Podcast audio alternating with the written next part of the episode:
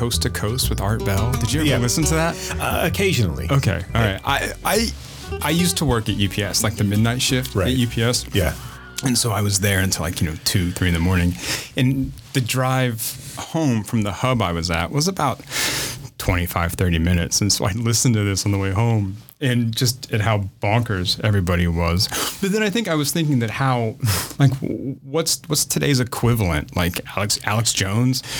Well, see- that stuff used to be so quaint and so weird and so f- kind of funny. Right. And now this shit is just so serious. Well, and Alex Jones, you know, when I was in college, Jones was just a local access Austinite, right? I mean, like Right. he would show up in Linklater films, but but but only like in the rotoscoped ones, right? I mean, it was he'd show up. I think he, in the Waking Life, he had a bit where he was Right. in, and he was just a guy. Like it wasn't like it wasn't this media conglomerate that you know it was just a guy ranting into uh, you know a microphone and it was and everyone saw it as an Art Bell type of thing. Yeah, it was it was fun to listen to, and it was fun to make fun of, and kind of and to imagine what have you. I, I don't know what. I guess you'd have to find some sort of YouTube rabbit hole at this point, or I don't think it goes out over the airwaves anymore. There's too too much money involved, so unfortunately. it's just well there's so i think there's probably so many conspiracy theorist paranormal podcasts to choose from that also probably talk about films but right. but i mean like right. there's just so minute, much this- we're not the only film we're not the podcast only like film podcast that somehow discusses art bell but i feel like there's so much like weird content out there to choose from that, that Yeah, now that all- everyone has a now it's mic, just right, got it's- so it's like so weird and so but I feel like everyone takes it so seriously now too. I mean, I used to like when I would drive home listening to Art Bell, I would I would laugh and be like, "You fucking idiots!" Right? I mean, and, and sorry for any like coast to coast like Any Art Bell- acolytes out right, there, right? Bell's, Yeah. uh, yeah, he's not really offspring. he's not really dead, Right, He's right. It's very L. Ron Hubbard esque. He's just gone to a higher plane. he's he's ascended in some way. And, uh, yeah, it, we have gone, and I guess maybe this is the evolution of all of these things, right? Um, and not that I've studied this at all, but like at some point where you just can't, you've Pandora's box has been opened and you can't reel it back in, and inevitably, as it spreads farther and farther, the crazier and crazier things are going to get. Where now you're not just on a message board going back and forth with someone who's pretending to be from you know 20 to 40 and bringing you back you know, information f- about your time or what have you. And, Now it's we've gone to extremes to and and I don't know if it's the monetization thing. I don't I don't have any idea how QAnon works. To be quite honest, I don't know if there's. I, I mean, I know Alex I'm, Jones. I'm glad that you don't have all the inside information. I, I feel a lot better about doing Right. this podcast with you now. That I mean, Alex Jones is now a snake oil salesman, right? I mean, all of, you know, in addition to peddling outlandish Illuminati theories, he's also then hawking. It's, it's, you know, and it's so duplicitous and ridiculous, right? Where you can, like, if he was just screaming to the clouds against Illuminati and like not accepting, and, and still just a guy in a, you know, on a pirate radio station, that'd be one thing. But now when you've got millions upon millions of dollars coming in because you're selling these, you know, multivitamins that you're, you know, and, and, you know, that are useless to idiotic masses. just useless. Yeah. right. Yeah. And, and and you clearly know that's what you're doing. Right. I mean, so th- there's no honesty in the in the fact that you're you don't truly eh, eh, you don't truly believe, and I guess maybe that's a good thing. I don't know, but but it's but it's just like anything else, right? It's just like a, a, you know an evangelistic you know, tent revivalist, right? Where you you're you've got people who aren't really sick, and and you're and you're curing them. And so to this point, it's just all about the money. What, whatever we can bring in, however we can fuck people over. And speaking of evangelistic, like snake oil salesman, Jimmy Swaggart has a has an uncanny resemblance to my uncle Danny. and when I was a kid, when I was you know eight, seven, you know Sunday morning, Jimmy Swaggart was on, and I was like, "Mom, why is Uncle Danny on TV?"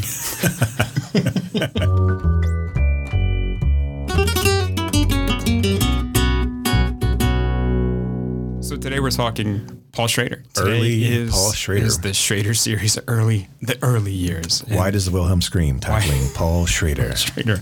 and that includes Blue Collar, Hardcore, and American Gigolo. Yeah, his first three directed films, he would have what like five scripts out at this point, like Rolling Thunder, Yakuza, Taxi Driver.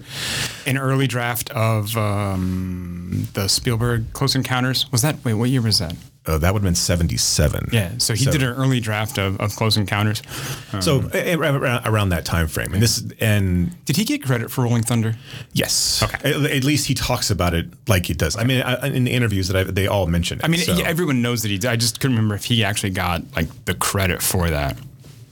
Yeah, I'm not sure. Yeah. And this is a this is a guy for for those of you who don't know, um, and obviously Schrader is most well known for his collaborations with Scorsese. He he most famously did the script for Taxi Driver. Um, he's he's done a ton of Scorsese scripts. Raging Bull. uh, Raging Bull, Last Temptation, uh, Bringing Out the Dead. So he's uh, he's done work with Martin Scorsese a lot, uh, as well as directed his own things, written things with his brother. This was a guy who grew up in a Calvinist home, uh, wasn't allowed to see movies until he got out on his own after high school. And his first movie was.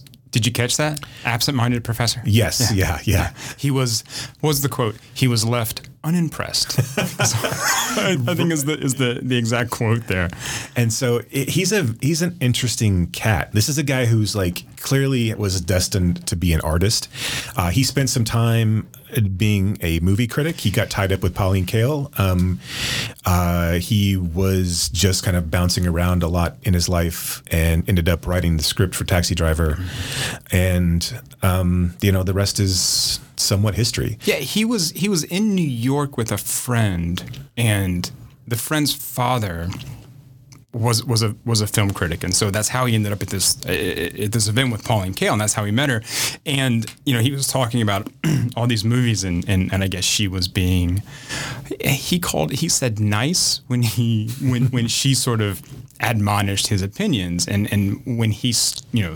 Stood up for Bergman, she was like, "Oh, you're so quaint." but then I guess he got the story he tells is that he drank too much, stayed there, and in the morning she made him like breakfast and said, "You don't want to be a preacher or a pastor. You, you know, you want to be a film critic. So." You know, finish up school, and then she helped get him into UCLA film school. Right, and I think she And ended up getting him a a gig in, in Seattle and, and Tried to. Oh, she tried So to. This is where, well, this is where he became a screenwriter. So he he'd been working for the Los Angeles Free Press, I think, and and she was really good at getting her Paulette's jobs, and she was sort of a you know. King, not a kingmaker, but you know, she would Right, get people in these positions, and it looked good on her. And, and, and editors would come to her and say, "Hey, we need somebody." And, and and so she said to him, "You know, there's a gig in Seattle. You should take it. It's an artsy town. You belong there." And he said, "Well, I've kind of got this idea for a screenplay.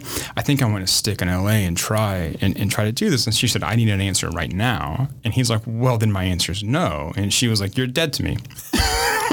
and he went back to LA and and started the screenwriting. They probably worked out for the best. I think so. I think so. Although he, I haven't read well any of his criticism. I've read bits and pieces of his book, The Transcendental Style in Film, looking at Ozu and Bresson and um, Dreyer. I think so. I've read pieces of that, but but that's it. And he and Paul. And, and have you read her review of Hardcore? I have not. She did not like Hardcore at all. I can't. I mean, well, hardcore wasn't well received. We'll get to that. Yeah, Uh, but yeah. but hardcore wasn't well received when it came out. no, no. it, it made money, but it did, it wasn't well received. Right. But I, I, I find it interesting how quickly she sort of just jettisoned people that didn't agree with her or do what she was. I'm, I'm spoiler, not a huge Pauline Kael fan. um, if you couldn't tell by Right, just sure. sort of the things that I was saying. So she was like, Well, I think you're a good screenwriter, but you suck as a filmmaker. Eventually, she came around. She saw his film, The Comfort of Strangers. Okay, Sorry. yeah. She saw that and she goes, Okay, I think you've be, you've become a good a good director now. Right. You finally crossed that Um, barrier. But but just that sort of I guess she would badmouth him at studio parties. It just- all seems just so like. New York '70s, just that whole like artiste uh, environment where you know everyone's trying to one up one another, and and but I think and I think that's existed throughout ages, right? Yeah, Where- yeah. where- I mean, I mean, I mean the Algonquin like, Round circles, Table was very much that, but you know, just like Dorothy Parker and Robert Benchley just throwing jabs back and forth at each other as they're Right. just continually getting drunker and drunker. But I think uh, it also has an air of like, I don't know. I mean, faux intellectualism. In, I, I in definitely this- think Pauline Kael had a, an, an elevated sense of self of what she was actually doing, right? Whereas, like, you know, I grew up with, and again, I'm not comparing the two, but like Ebert and Siskel always seem to have like a common everyman sensibility to their. They definitely looked at movies as art, and then and they and I didn't always agree with their obviously their their their rankings, but Ebert was very much of the sense of I'm not going to tell you what to like. I'm going to tell you what you know why I, I like like. this movie, uh, uh, but I'm never going to tell you what to like. So I because I'm not you, I don't know what you're gonna what you're gonna like, what you're not going to like. Pauline Kael was not like that at all. She was like this film, yes, this film, no, but yeah, I, I, I think she I liked. I like reading her stuff. Uh, as for you can say it out loud. I, I. I, I don't. I don't care for her. I don't. I don't care for her style. I don't care. I also never. I never understood. I think her her taste or her sensibility. So how I I I, I didn't understand how you could like a film like L'Avventura and then not like La Notte. Right. I, I well, didn't and calling get that. Bergman quaint and things like like Right. okay, yeah. And like you like masculine, feminine, uh, but then like you would admonish artsy films in other places, and so I could never quite get a grasp on Right. on that, and that just pisses me off. So blue collar. Let's dig into it. Oh, you have one more can I, thought? Yeah, well, please go ahead. uh, kind of an overall thought. yeah. and then we can we can jump into blue collar. But something that that, that something that I find really kind of fascinating about all three of these films is that they are so much more interested, and, and by films and being interested, I mean the film, the filmmakers, the characters, the everyone involved, so much more interested in the illusion than they are the truth. So, like in Blue Collar, these guys, this illusion of the American dream of I can work hard and pay my bills, which and that the union will help me and take care of me. Hardcore, right? The illusion that I am a good father, I am a good church member. I, I you know, my daughter didn't run off to go do porn. That's not true. American Gigolo, the illusion of I'm climbing up in society by doing this. I can somehow be part of this world or be accepted in part of this world. I have agency it's it's all spectacle. They are just so much more invested in living out that spectacle or living out that illusion than they are in actually seeing what's really going on around them or having this kind of uh, original relationship with the universe around them. I, I mean, I think that drives from an 18 year old kid losing his Calvinist faith, right? And Sure. realizing, and, and, and, and so going into hardcore, and like, I wasn't a huge, I mean, I'm not a huge, it sounds like a weird way to say that, but I, I not a wasn't huge hardcore Calvinist. fan? Like, I wasn't, no, I wasn't a huge Calvinist. I didn't, I wasn't like really kind of in tune with those dudes, right? Yeah. But listening to the tenets and kind of reading up just a little bit on, and on just very surface level of the Calvinistic tenets, and it's, and it's outlined in hardcore as well, but like coming from that perspective and thinking that you're going into the, the the ministry and then having your kind of worldview turned on its head all three of these films speak to a young person who and who clearly has artistic tendencies has a voice who's struggling with losing his faith.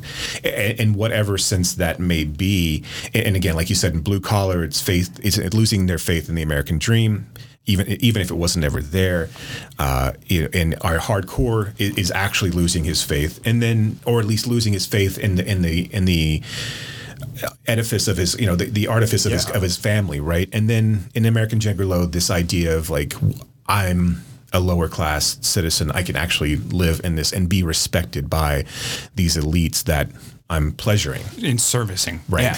Yeah. That's a good term. Um, good job of this. I'm going to try to do better. So if you mind, I'll, I'll take the I'll take the um, this the the synopsis of Blue Collar, and I'll give you the other two. So Blue Collar, uh, his first film. Is about three uh, Detroit auto workers. Uh, they're all basically just day to day union guys that work in a work in a plant, and they're all put upon in different ways. There's two black guys, one white guy, Harvey Keitel, Richard Pryor, and Yaphet Kotto. Uh, Yaphet Kotto is an ex-con. Richard Pryor is a family man, as well as Harvey Keitel is another family man. Um, they work hard, they try to play hard, but they have the typical trappings of a 1970s family life where they're probably the only caretakers for their families. They have too many kids uh, and not enough money. They eventually get the idea that they're they're getting screwed over from both ends. They're getting screwed over by by by the by the plant. They're getting screwed over by their union. So they decide one night that they're gonna they're gonna rob their union headquarters. Uh, it all goes south. They try to rob it. It, when they, they actually do end up making the robbery, but the robbery does not as prolific as they think it's going to be. They only can take home six hundred dollars. They owe more money to the guy who set them up on the robbery than they actually took in. They come across a book that the union heads are are keeping that has outlined some illicit loans that they've been making. Uh, the group has been approached by the FBI earlier in the film. And so uh, Richard Pryor gets the idea that they're going to blackmail the union. And then from there, really everything turns south. Um, and one of them is ended up, one, one of them ends up getting murdered in a quote unquote accident. And Richard Pryor and Harvey Keitel eventually turn against one another. So that that is the basis for for blue collar.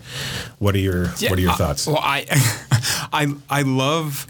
I, I don't know if you did. You grow up around union guys? Is Texas a union place? So I grew up in the Midwest. I grew up in Indianapolis, and I mean there were some auto parts. There was um, Allison transmission. There was you know, I mostly uh, oil and cattlemen. I don't know if there were a whole lot of union uh, for Texas riggers and things like that. I don't. I don't. I really don't know. It wasn't ever. It wasn't ever. It never came across my my uh, family. So I, I, you know, we weren't ever talked. We ever talked about. It. And of course, you know, being in a conservative South, unions are always just kind of talked about negatively. It was never really, but you never really heard about it. You never really heard about guys going to union meetings. You never heard about you know paying their dues or, or anything like or running for office or anything like that around. At least not in my you know my youth anyway. Yeah, I, I, I wasn't, and my family wasn't necessarily, you know, part of of this group. They weren't union guys. My my dad was a businessman in the in the printing industry. But I, you know, I had friends whose whose whose parents were electricians, who were, you know, pipe fitters and other union types, and um, the area of town we grew up in was pretty was pretty blue collar. And so, I mean, this is a familiar, you know, kind of environment. Right? And and these guys, yeah, they, they work hard, they work until the whistle, and then they go straight to the bar that's basically across the parking lot. And and I just I just love that. What I really like is that this film gives us kind of a picture of a specific place right, in a specific time, and especially like a specific time in in America when I don't know my union history all that well, but see, at this point, I mean, unions were weakening and they would get kind of weaker as we as we go forward, and so you start to see more and more corruption because of that. But but that bar, that bar, that bar is like any kind of working blue collar bar, um, and, and it's and it just so that felt really real and, and, and familiar. And then these guys again, they're a little more than archetypes. I don't think that they are your kind of standard. I think they are types of these characters, but they have their own sort of set of problems and fit in these categories. Yaphet Kotto's character wants nice things, right? He's single, he's a bachelor. Yeah, he's an ex-con, but he, you know, he wants to be able to afford like his his car, his women, right? his cocaine, Right, right, right. And then Zeke, uh, Richard Pryor has 12 kids. Or no, he says he has 12 kids to the IRS, but he only has three. And so when the tax man comes to do a kind of like on the spot audit, they go get the neighbor's kids and switch clothes and bring them in. Um, and then Keitel has to work a second job, right, to make to make ends meet. Has to work a second job to pay for his um, pay for his daughter's uh, braces, right, his Right. her orthodonture. Um, but I mean, as far as plot, there's not a whole lot of plot, and this is what I love about like um, Schrader's films too, is that he's much more moody and kind of like they're almost little scenes here and there rather than having this bigger like narrative arc. Yeah, I mean, you're right. The story is just these these workaday guys, and, and and really just talking about the lower classes. Um, you know, not to be denigrating at all. The, you wouldn't figure these. I, I, wouldn't call these guys even lower middle class. These are just, you know, these are nine to five. Um, well, probably work, work harder than that but they're hourly guys that have to give up most of their wages to their union dues, and also then d- whatever they have left over goes directly to the bar across the street. Yeah. Um, that's really the, and they're trying to find pleasure wherever they can, and but these these are all broken men by eh, eh, and and and because but they've done everything that they've they've done everything they're supposed to do their entire lives, right? And they're stuck here with these, you know, they're loving fathers. They're they're not you know they're not bad family men. You can argue, right? But they're really, you know, they party and they're they have dalliances with other women to that point we can put a pin in that particular piece of it but also they really are just guys that are trying to provide for their family and trying to get one foot ahead of the next paycheck and they can't possibly do it you know there's and the scenes you talked about the you know Yaphet Kotto obviously seems like the more world wise version of all of them and he clearly has a little bit more you know the ability to to not he doesn't have quite as few as many stressors that that Pryor and Keitel do. You know, there's a scene in the movie where Keitel comes home, and you know these are single income families most likely, and his he can't afford orthodontics for his daughter, and so she's gone and put uh, paper clips in her mouth, and her she comes home and her, her, her mouth is just completely bloodied, and it's this heartbreaking thing where Keitel's like, I can't. There's I, he doesn't you know he doesn't overreact. He just is just kind of broken by it, and it's like, fine, we'll we'll pay for it. We'll figure it out. Yeah. The the taxman scene with Pryor, which is one of the scenes actually Schrader said he would if he was rewriting it today, he'd take that out. I think mainly because it probably just looks it, it, it, looks like Pryor is trying to get a is trying to trick or trying to trying to break the law in a way that and, and I, I, don't necessarily I think Schrader's maybe being a little overly harsh on that mm-hmm. on the on the reading of that um, because it one it gives Pryor really I think and he's outstanding in this movie. But he gives him one of his best, you know, lines, and he was like, you know what? If I had an army and a fucking navy, I'd be a badass motherfucker too. like, and he's, talking about how like, you know, he's he, you know, the taxman comes and he says, you've got, you know, you only have three kids, and you said you had six, and he's like, well, uh, you know, I didn't have all my kids in a hospital, and the neighbors happen to come over at the same time, and they like change clothes and bring right. them all out, and, and the guy's like, look, man, these kids don't even know, you know, who they are. They don't have names. Like, this is not, these aren't your kids. And Pryor just goes off and is like, I got 30 bucks left every paycheck. And, and, that's it, man. What am I supposed to fucking do here? Mm-hmm. And you're going to charge me two grand on top of, you know, on penalties? Like, I got nothing. And like, he's kind of, he just breaks in that moment. And yeah, Schrader showing this, like, this view into, you know, people who are busting their ass to to just make it day to day. And of course, yeah, you can also then point to well, they do blow and they drink and they're they're sneaking out on their wives and and and but these guys at the end of the day are no different than anyone else other than they've got you know they they, they just didn't get the breaks. That you know and like I said and they're getting it from both sides. I, I, think what's one of the things that's so interesting too uh, when you meet Richard Pro when you meet these guys you know it's it's they're pretty jovial at the beginning of it. They're in the bar they're having a good time.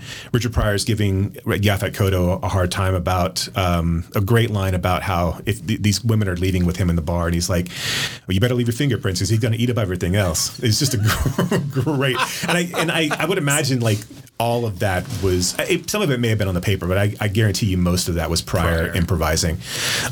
You know, so again, you, eh, you when you see them starting to complain and starting to push back against their union, they're complaining about little things. These these it, what you it's almost one of those things you can see it in the union boss's faces. There's like Pryor's complaining about his locker being broken and it been it's been broken for six months. So it's these little indignities that start to add up. There's a guy that that also works with them who is trying to get a cold drink, and the and the drink machine constantly, uh, you know, stiffs him, doesn't doesn't give him his beverage, and eventually he takes a forklift and drives it into the machine. which is brilliant. Which is brilliant. I mean, and this is, I think, where where Schrader does such a good job of showing that it's not any one big thing that causes us to break, that causes us to. go into revolt or to push back against the powers that be. It's these tiny things it's it's the cliche of a death by a thousand paper cuts, right? Pryor is screaming about his locker and he's like, "Look at my pinky, man! I have to use my pinky to open up this locker, and I cut my pinky." It's it's the scene with Keitel in the braces. It's that, and I know that that seems bigger, right? But it's just it's just finally that one last thing. He's like, "Okay, we'll do it. I, will I'll find a way to pay for it. We'll do it." It's I mean these guys, they have they have fully bought in to the lie that we've all been told that if you work hard, you'll be okay. Right. Right. And and they're like, but I'm not. Right. But I'm not. And and I think the scene with the tax man is really one scene that connects to I mean, our current world the IRS says not to get like too like political and like too too Marxist here, like like on one point. But the IRS is like, okay, comrade. I know, I know. I'm sorry, but the IRS people from the IRS have said like we're not going after rich people for not paying their taxes because they can afford to hire lawyers to get out of it.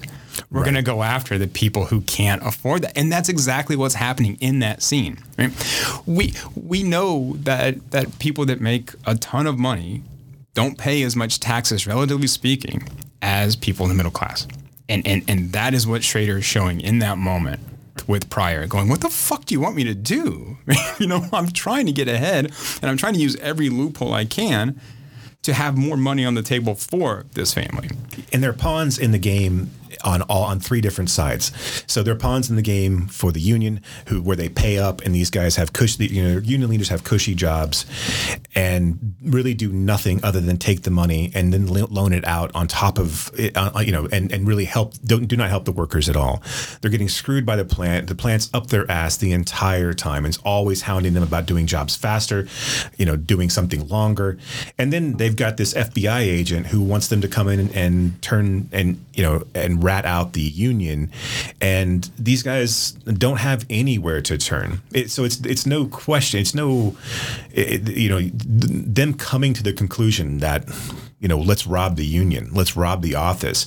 And at least, and, and what's crazy about the robbery is that they're only going to get like $6,000, which, or, or, something along those lines. It's a very small amount. It was, I think it was like 10, wasn't it? Well, 10 was what they said that they lost, but, but I think ultimately, I don't think oh. it was oh. actually going to be in there. So the, okay. union, so okay. when the, so when the robbery happens, they don't actually steal anything because the money wasn't actually right. there. It's just like petty cash right. they got. And, like, but yeah. the union claims to the press that they stole 10 to $20,000 because, because the insurance back come back. They, yeah. Them. But the guy that they had the job, you know, the guy that turned them on to the ability to to rob the union, he wanted ten percent and thousand dollars on top. So clearly, they didn't even get that amount of they money. They didn't get enough. and so these guys them. were. This was just another, uh, you know, a few months worth of. This was a rent check for these guys. This was this was dentistry. This was not going to set these guys up for life. They were going to still have to go back into the the work every single day, the plant every single day, and still work this out. This was just going to get them over the hump for a very and and, and you also these guys know that this money as soon as they steal it, it's going to be gone. Richard Pryor it says as, as much. He has to pay the IRS. Keitel has to pay you know for dentistry, and the one of the like the, the one of the brief moments this makes this movie sound like it's so heavy. It's really not though. Uh-huh. there's a lot of like back and forth. The camaraderie between the three men on camera was great. Oddly, off enough, camera off not camera so much. was terrible. Right. Um, but when they actually commit the robbery and they go to the Halloween store to get to get it's so it's so funny it's it's, it's just so comical they one of them gets like googly eye glasses with the springs coming out they're not it, Richard Pryor has buck teeth they're not disguised at all. Harvey Keitel has has the arrow through his head, the Steve Martin arrow through his head. And when the security guard, the old Belming security guard, when they when they ask him to identify when he's in the hospital and the cops like, what do they look like? and, and, and he goes, one guy had an arrow through his head. But it's just, it's so ridiculous. But it's so, it's so jovial and so, but it's also played really deadpan, Right, Which, which yeah. makes Like- it work so much better, I think. Too. Yes, yeah. There's it's there, there's no musical cue that makes it kind of wacky. There, it, yeah. You're just staring at these guys going, yeah, these guys can't win ever. And I love that. So Pryor buys the disguises, but we don't see what he buys. He's at the toy store with his kid, and they're there together. And he's putting stuff in the bag, and so we don't know until that happens that that's what he bought for disguises. And I, I thought that that was, I'm funny and brilliant, but also like really well done on Schrader's part to not Right. not, Not- play not to- it, yeah, not not, play it the- too heavy, but then not not give it away. And so, yeah, so the robbery goes south. Um, Richard Pryor decides to hold on to this book that uh, this ledger that has a list of loans in it, thinking that he can get one up on the union and, and potentially blackmail them for the money that they owe. The, you know, the person who set up the job. Um, and really, none of that none of that works out at all. Essentially, the you know because it was two black men and a white guy, and they've been known to hang out together. Everyone basically knew who it was.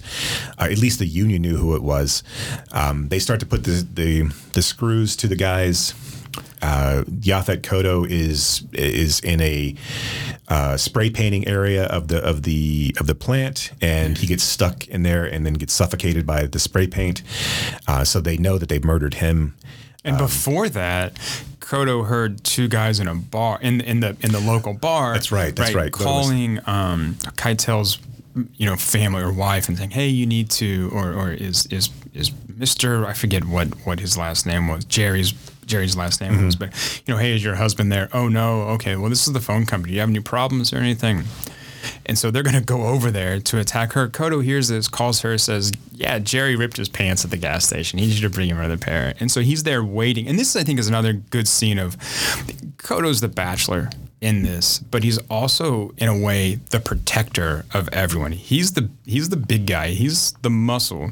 So he goes over there and sits in their house and waits for these guys to come in and just beats the shit out of them with a baseball bat. And And, yeah, right. And and he's also the one the mob targeted first because of that, Because of right? that, because he has no ties, right? There's no one going to investigate this guy's.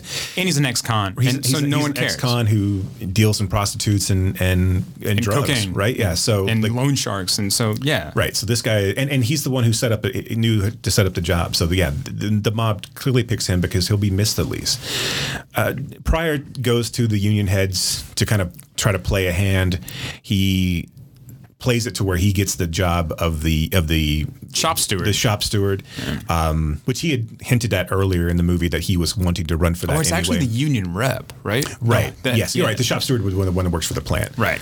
Yeah. So he gets the union rep at the plant, um, and the it's it's really kind of a there's a scene between him and Keitel once Keitel realizes that Pryor has kind of sold out this, you know, sold out their group and basically sold out Keitel for sure, and taken this cushy job that's worth seventeen four a year and kind of set himself up eh, where um, the union rep they they they tell Pryor look, this is just how it's going to be. This and look, and if it wasn't for us, and if it wasn't for us and our history of us, black guys like you wouldn't have, you wouldn't even be working in the plant. So you need to figure out that this is your best opportunity to be here. And Pryor goes to Keitel and like, look, if I'm going to have to kiss ass, I'm going to choose the asses who I kiss, and I'm going to do it on my own terms. But this is how this is how this is how hegemonic institutions stay in power, right? I mean, this is exactly they make it seem normal. They make it seem look. They, they tell Zeke, they tell Richard Pryor, this is how it's done. This is how it's always been done. Right. So just go along with it. And it's like, oh, okay, this is really fucked up. But yeah, it's normal. So okay, cool. I get the job now. And this is and that's what Keitel says. Like they killed Smokey. They killed Yaphet Kotto. And- and he's just like, look, man, I got to feed my family and that's it and that's that's how they fool this guy that's how they force him to kind of keep up with the with the everyday appearances of this is just how it goes And so Keitel, it's always been that way. Yeah, and so Keitel turns immediately to the FBI um, to take to play his hand as well because that's all he has left at this point.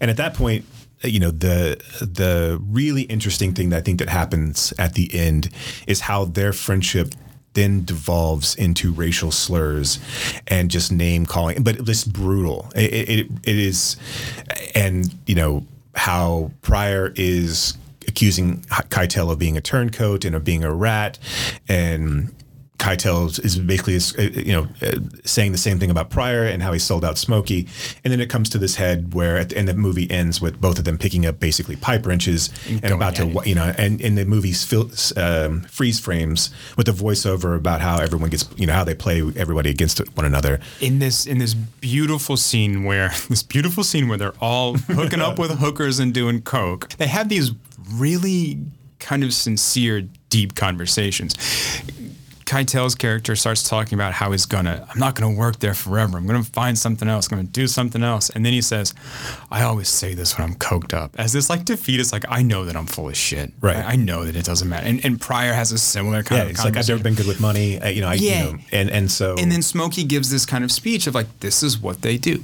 This is how they sort of turn us all against each other.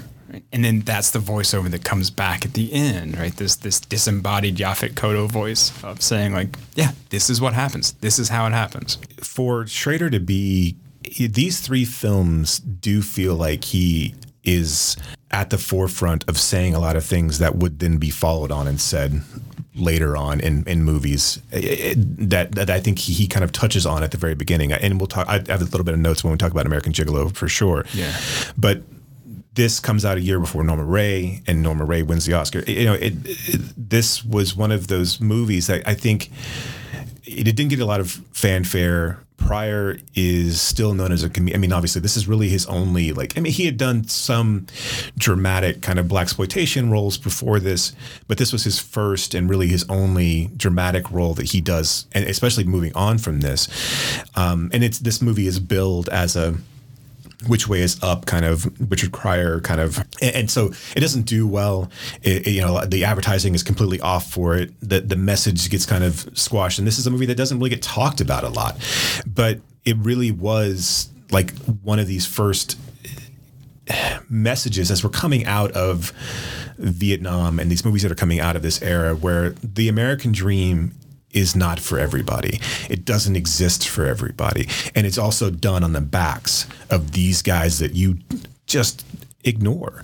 And this movie is, I, I don't know, to me, like this isn't, a, it's really, this should be a, um, a more heralded film than than what it is, especially for the performances of the three leads, which again, I the fact that Pryor wasn't nominated for an Oscar for this is, and again, I understand why, right? But it, but like this was a this would have been a role that should have launched him. And again, I know he got into cocaine with this, and he was in a bad place at this point. It's and probably also, before this too that he oh yeah, cocaine, for sure, for sure. Um, I think but, Schrader got into cocaine, but but they but this should have launched him into a career that wouldn't have led to the toy or you know eh, hear no evil see no evil those types of things where it was just like he kind of uh, got pigeonholed back into this fast talking, vulgar, comedic presence, mm-hmm. which th- those movies fine, but he had something to offer here that really could have taken him to a level that where he'd be way more revered and way more known. And, again, there's not it's not like Pryor is, is lacking for yeah. Who's this. Richard Pryor guy that you speak of? I don't think but, I've, but, I've but known but known no, for I, dramatic acting and, and known for uh, another one of his amazing talents here. Well, I mean, think of someone like like Adam Sandler. Sure, I mean, Richard, or, uh, Robin Williams, or, or Robin Williams. Right. Sure, I, am just thinking of like these comedic actors that we've seen turn in really incredible dramatic performances, more than one. And you know, with Pryor here, it's really we're talking about this one and not all these other great dramatic roles that he had.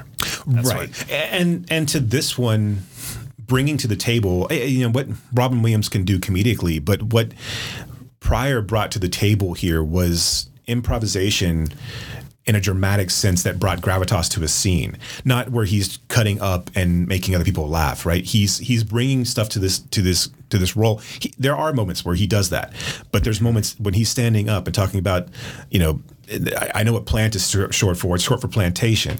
And you know flick my Bic motherfucker. And all these like things that he's just that are just so good. And you just know that that was Pryor in the moment bringing all the anger and all yeah. of the passion, you know, to this to this role.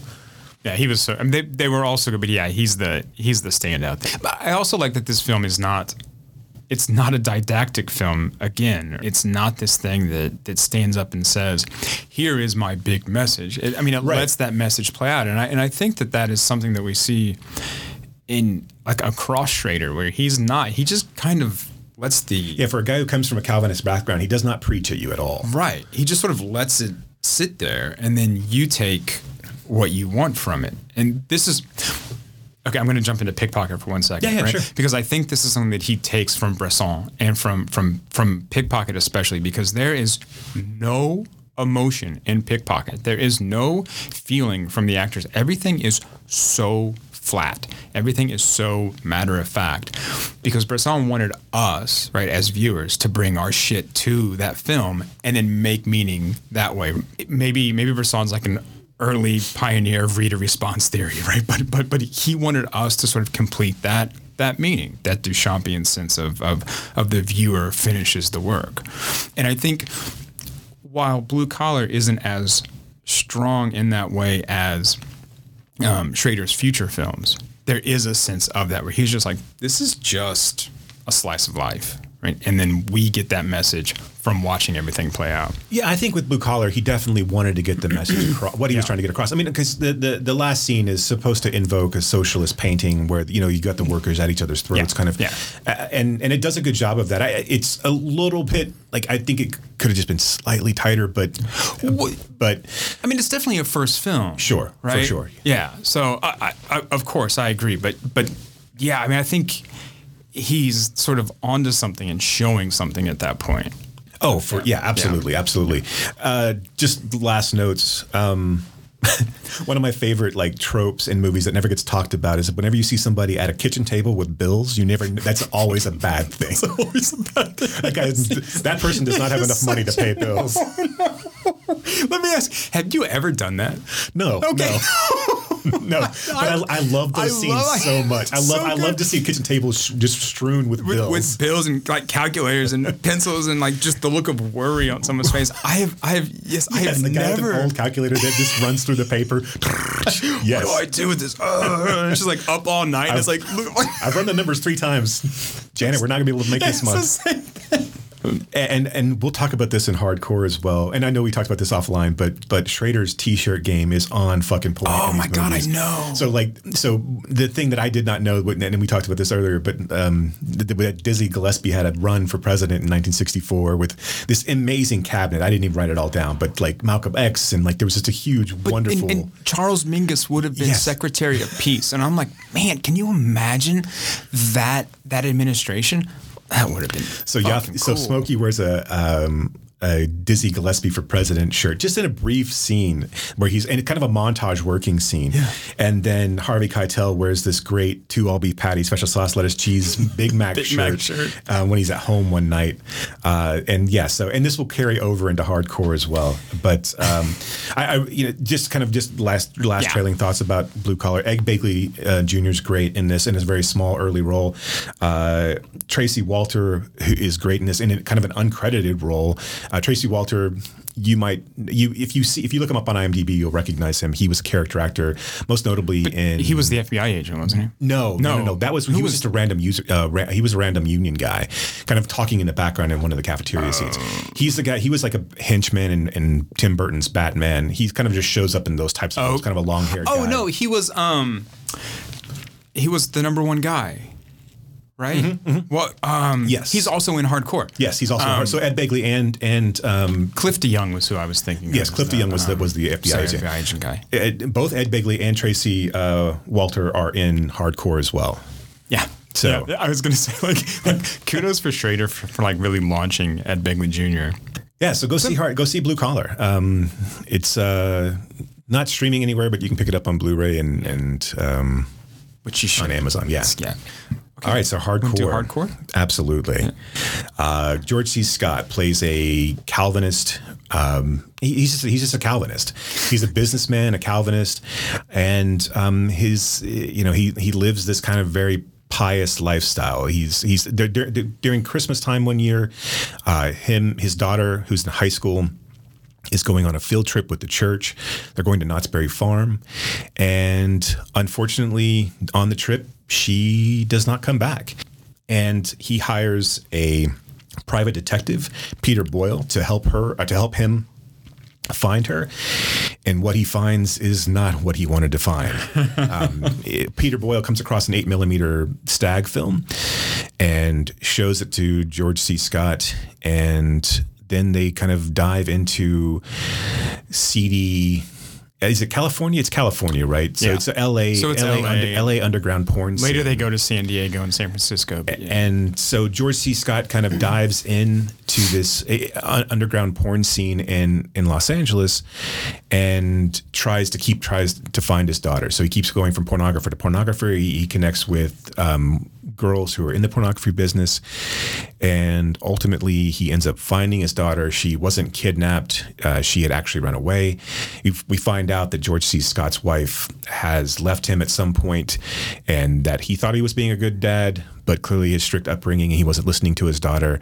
She didn't believe that she was loved, and um, yes, we dive deep into the hardcore por- porn scene of the of the early late seventies, early eighties, and watch George C. Scott kind of descend into you know this this seedy underbelly, but also this this world that he had thought himself better than and really kind of paid no attention to. Uh, He had lived in Grand Rapids, Michigan, which is where Paul Schrader was actually from, and so this was a this was a Midwestern man who went out to California to and then found the real world, and um, it's Or a real world. Right, yeah, a real world, um, and it's an it's an interesting movie. Um, Scott's really good in it.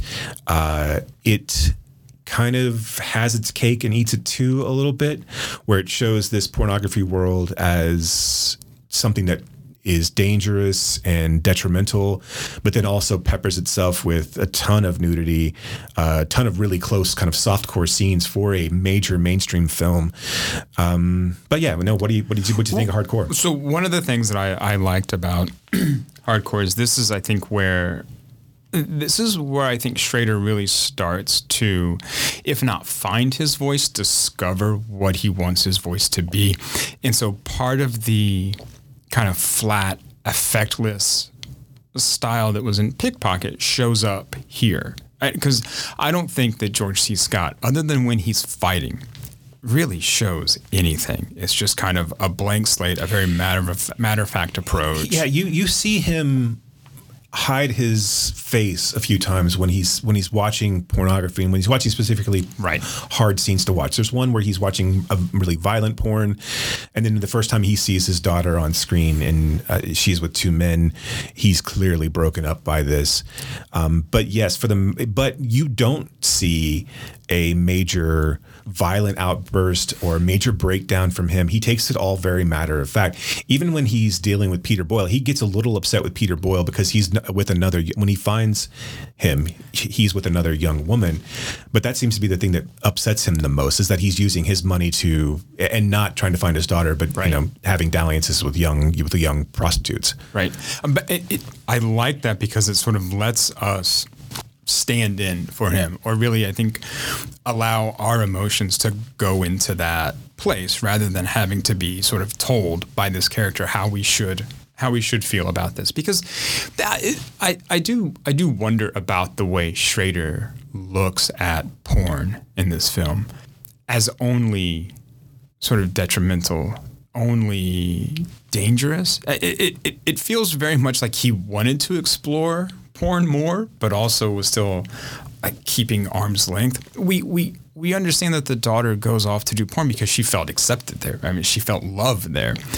But we also get the sense from Schrader that it was because she didn't get affection or love at home and that's why people go do this so it was a weird kind of like a, a weird i don't know semi message in there that i don't necessarily, necessarily think he intended but it just comes off in a strange way Yeah, yeah I, I agree with you. I think that it, it is an interesting target for him in this sense, and I think it's mainly because potentially to him it was so foreign at the particular point. You, enter the film and it's a, it's all adults talking about Calvinist things, right? You see a you see a young boy at a at a kitchen table watching adults talk about religion. And then you see a bunch of kids, a ton of kids in another room watching some ridiculous Christmas show, and then another adult getting upset by that Christmas show that seemingly is innocuous. They're just dancing on TV. And he's like, oh, this crap. I can't, I can't, I, we should Right. just, you know, I don't even know why we, why we have a TV.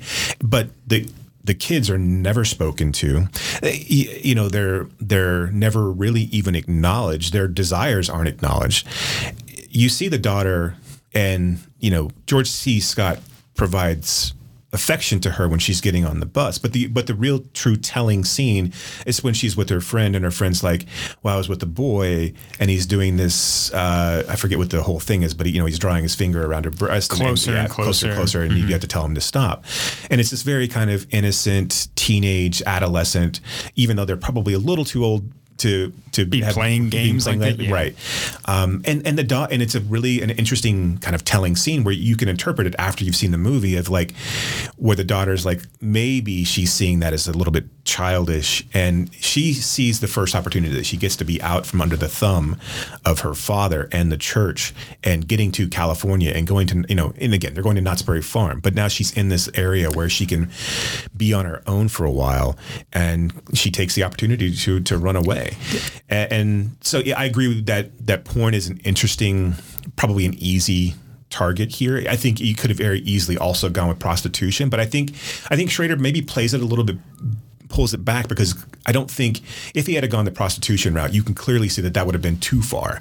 But pornography in this case, where if she's willing to if she's a willing participant and she's of age there's really no harm in this. Yes it's seen as seedy just because of the the um you know the the avenues in which it's shown and, and the places he has to go. But in reality like most of the people that he meets they're all decent people. I mean boyle's a scumbag but he's a he's a he's a private But he's a, detective right? he's a bigger scumbag than Nikki, who the sex worker that he ends up, I wouldn't say hiring, but but kind of coercing and um, yeah, yeah, hiring because he ends up paying right to help to help him find his daughter. I mean, she. I mean, she has this this speech to him that's kind of like.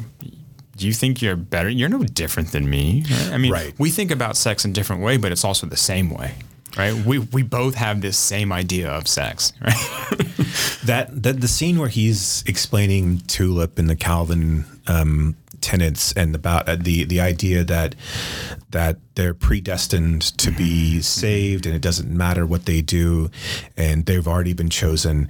It, that that whole scene and her understanding of it is just really really well done you know by Schrader. I, I think and that's you know, of it all, I, I you know I've, I've I read some reviews about this and how um, the the the relationship between George C. Scott and and what was her name? I'm sorry, was it Sunny? Was it? Uh, Nikki. Nikki. Nikki was the was the character. Um, Season Hubley. Hubley. Yes, Was the, yes. So between season between him and Nikki was unresolved, but I think that was the point. I think you you I think I think Scott is not supposed to come off as redeemed at the end of this movie. He does reconnect with his daughter. He does tell her that she that he wants her to come home and then she eventually comes home with him. But he completely throws away his relationship with Nikki and, and and Nikki who's someone who's desperately looking for a father figure in the sense of someone who's you know who wants to be and is is is trying to help him is trying to befriend him. And he leaves her at the end of the film without even barely a nod and leaves her in a town that she's not familiar with. That he's brought her there and and then and the movie ends. And that whole portion of it is I, I think an indictment of what you know of of what Schrader was trying to portray in the, in the entire you know the entire is that none of these things are better than one another. That they're all just trying to survive. They're all just trying to find love. They're all just trying to find salvation in some sense. And that they're all equally bankrupt and you know and ultimately empty at the end of the day. Mm-hmm. And and and again, I mean George C. Scott's or Jake Van Dorn is the character's name. His reliance on and then falling back into that illusion, that that that idea of spectacle of who he thinks he is. He didn't learn anything. I mean, I, I'd be really interested to see what happens after they get home. How is he going to treat his daughter differently? well, how's that community going to react or be any different? I, I mean, there is no real redemption there, at least in at least in my eyes. And I think I think you know Schrader going for this sort of like transcendental sort of thing in film of how like these sort of basic mundane things can lead to sort of like a spiritual awakening or spiritual recogni- recognition or a transcendence into something else. I don't think it happens in this film. I don't know if he, if he intended it to happen, but this is trying for more of a redemption ending than Blue Collar for sure. And and I just think Scott ends up as the same person. Maybe he realizes, oh wait, I am kind of an asshole, right? When he looks at Nikki at the end, is like, uh, and she's like, well, whatever, just walks away. Right. You know, and then Peter Boyle's like, just leave her. She belongs here. I mean, so there is no. Yeah, that that line was pretty crushing as well. that well. Was tough. I, I, you know, I think I think at the end of this, uh, Scott goes back to the resignation that he, he, he, probably puts the screws to his daughter even more so now. He probably pay, he probably pays closer attention, but is then driven more to keep tabs on her because he has nothing else really. He has this business which is you know what allows him. I mean, but again, he's he's so myopic on on the colors of the of the billboards. what than he color is, is blue? than he is actually you know anything else in his life, and yeah, it's it's and and like he, like you said, he's learned nothing, and he's and he's also like he has ingratiate himself into this environment. He, you know, he's put on the he's put on the affectations of him in a silk sh- in a in a garish silk yeah, shirt. because he played porn producer. Right. So he, he had at one point he's trying to find the the actor who acted with his daughter in the eight millimeter film. So he sets up this fake audition in a hotel room and he puts on a wig and this tight t-shirt and a mustache and he looks ridiculous. it's so um, good. It's, it's yeah, it's it's awesome because it, it really just kind of it really does just put a a, a, a, a wonderful face to it all, and he just looks so and he looks so silly throughout. And when he starts to go through and he and he, is, he does start to wear these tight pants and silk shirts and open shirts with mm-hmm. chains and and he starts to try to finance you know fake finance films. He tries to to get himself through in in different uh, adult bookstores and things like that. Uh, that whole piece of it is just it's great. George C. Scott like putting you know that whole good. image of George C. Scott on, on its ear. it's so it's so going back to how Schrader looks at looks at porn. I know this was 79. We think about I think pornography and sex work in in a much different way now where we think of sex work as actual work. And I don't think Schrader and, and many people probably around Schrader thought of porn as as work or as a respectable kind of work. And even Nikki, right? I mean, she, she's a character who's doing all these kind of side hustles in the porn industry to make ends meet. And at one point was strung out, right? And has to kind of, she's trying to get away from her pimp, right? This guy that kind of controls her. But I think it would have been interesting, or it would be interesting if Schrader made that film now and how he would look at porn or the sex work industry and, and how he would incorporate maybe the the idea further of agency of some of these women, like of the daughter who runs away. She's like, no, this is just what I want to do. Right. I mean, Right, this is right. This is what I find interesting and what I find compelling and what I want to pursue. yeah, the flip side of this movie is a movie that I would like to see. To see this told from his daughter's perspective, rather than a rather than a Calvinist who's losing his faith and having to A confront- white middle aged man, Right. straight man. Which, yeah, in 79 plays a lot better than what it would today because Right. we don't give a shit ab- about, about that guy. Nor, nor should we. I mean, Right. No, because his story's been told. We get it. It's been told. Uh, That, yeah, I, I, this has clear parallels to Taxi Driver, right? Oh. Where, I mean, it, Bickle is in a different type of stasis than, than Scott is, but Bickle has kind of isolated himself in this taxi cab and he looks at everything from a, from afar and he sees you know the world as this ugly place and he keeps himself in a very tiny apartment he has these these ridiculous ideals but then even then he dabbles in pornography and what worldlyism uh, you know, worldly things and and and and you know uh, Scott Van Dorn here has, has done the same thing. It's just in a different manner. He's wrapped himself in the Bible and his his community and doesn't even care to engage in what's beyond beyond the walls. Again, just by the by the evidence of like, well, you know, I don't even why do we even have a TV in here? And and and he's seen as like the more progressive one because he's like, ah, don't worry about it. It's just Christmas. Just give him, you know, let him watch it. It's Christmas time. like so, he's seen like he's the the more, uh, you know, loose and, and friendly guy. But but ultimately, like yeah, and he never, but he never allows himself, like even when he's talking about Calvinism, and he's not trying to, his whole idea of predestination negates the idea of even trying to convert her. She's right. clearly lost. Clearly, Nikki's clearly lost. Why?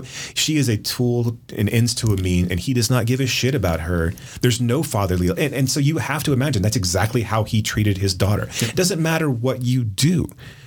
We're already predestined to go to heaven. Fuck this life. Like it doesn't matter. Get through it do what you're told to do, live a pious life, and then your reward will be someplace else. Why do I have to love you now? Right. Which is why you can. I mean, again, the the interesting flip side of this is his wife's story and his daughter's story. Yeah, because we don't find out until later when Nikki confronts him. She's like, "Your wife didn't really die," and I just love that. Like, she's just like, "Your wife isn't dead," and he's like.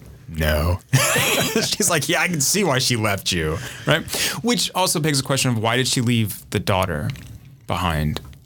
I mean, right. I know. I mean, and there could have been a ton of. Yeah. I'm not. Yeah, yeah. I, I, mean, that was not not not to accuse um, Van Dorn's ex-wife of being a bad mother.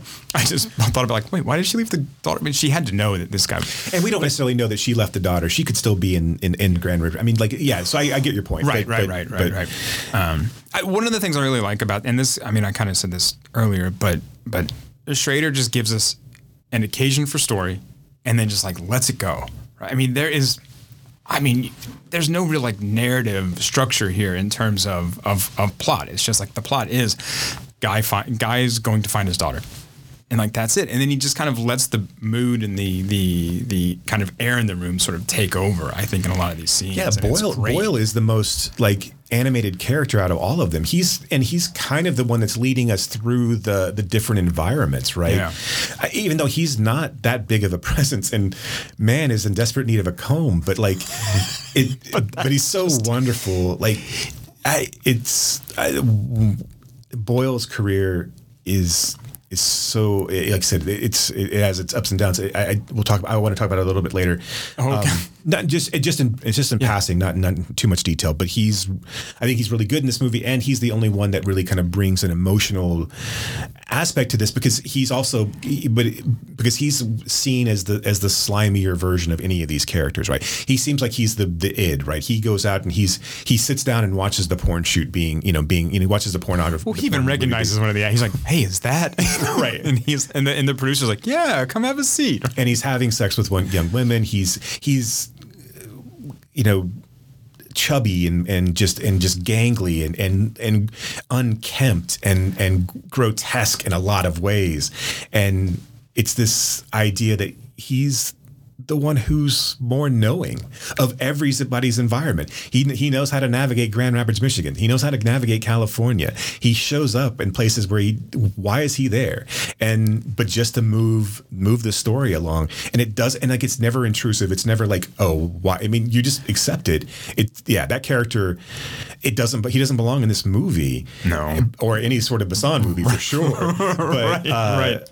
But, but yeah, he's great. Because his, great. his eyes just are nonstop the entire time. I mean, they're wide and they're looking around and they're just squirrely because he's just squirrely. But no, he's yeah, he's fantastic. He's uh, but I yeah, it was weird. He was like a weird character in that film, and I didn't I, mean, I didn't quite get it, but but but I loved it.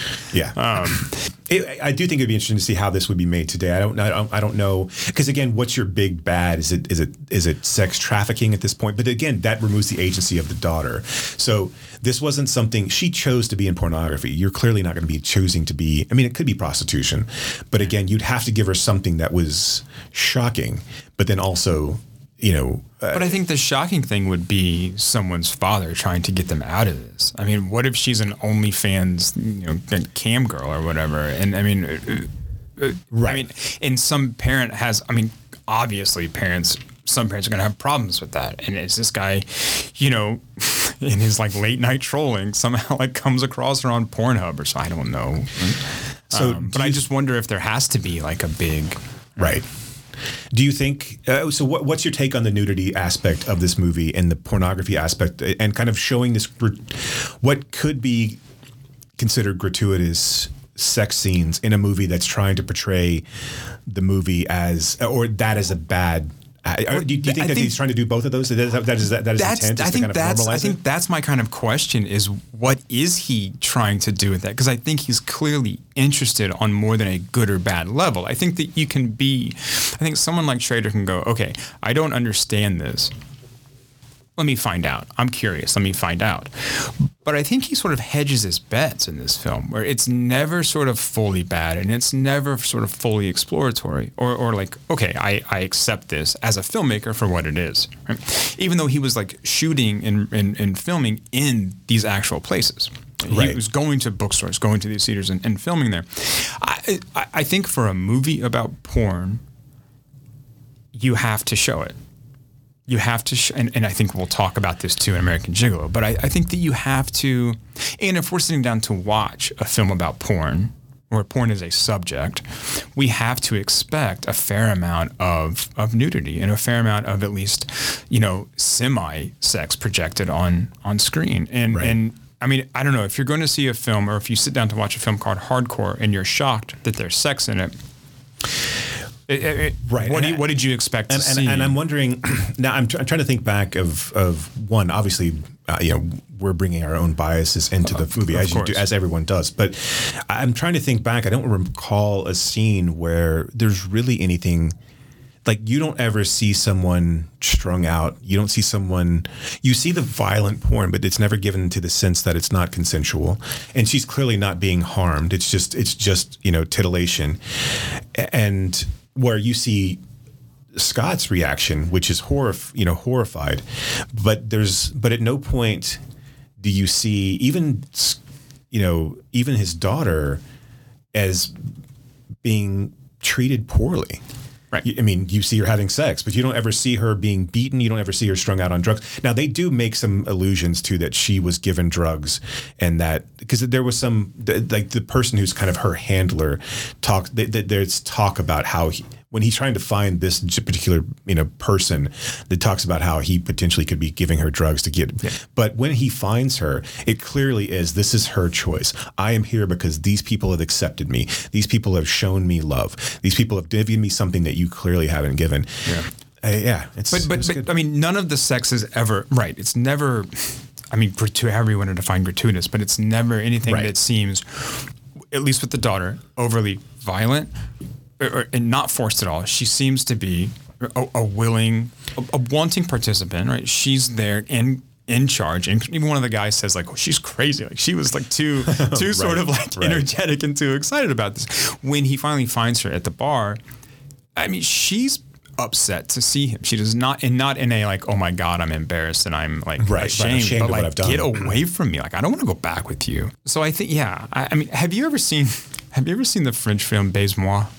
Yes. Okay. Yeah. Okay. I mean, there, there's a film where who did I think Peter Travers? I could be wrong, but described it as Thelma and Louise with actual penetration, which I thought. Was, but again, like if you're going into a film like that, and you're not expecting to see the the the act, then w- what right. did you think you were going to see? Especially when you know what it translates. To. right, right, right, right, right. that was. Have you read the novel? I haven't read the novel. I have not. Um, no the New York Review of Books did. This was like a last last year, a couple you years said ago. Word books. What do you? What's what does that mean? I know. I know this is a film podcast, but uh, I like I like words.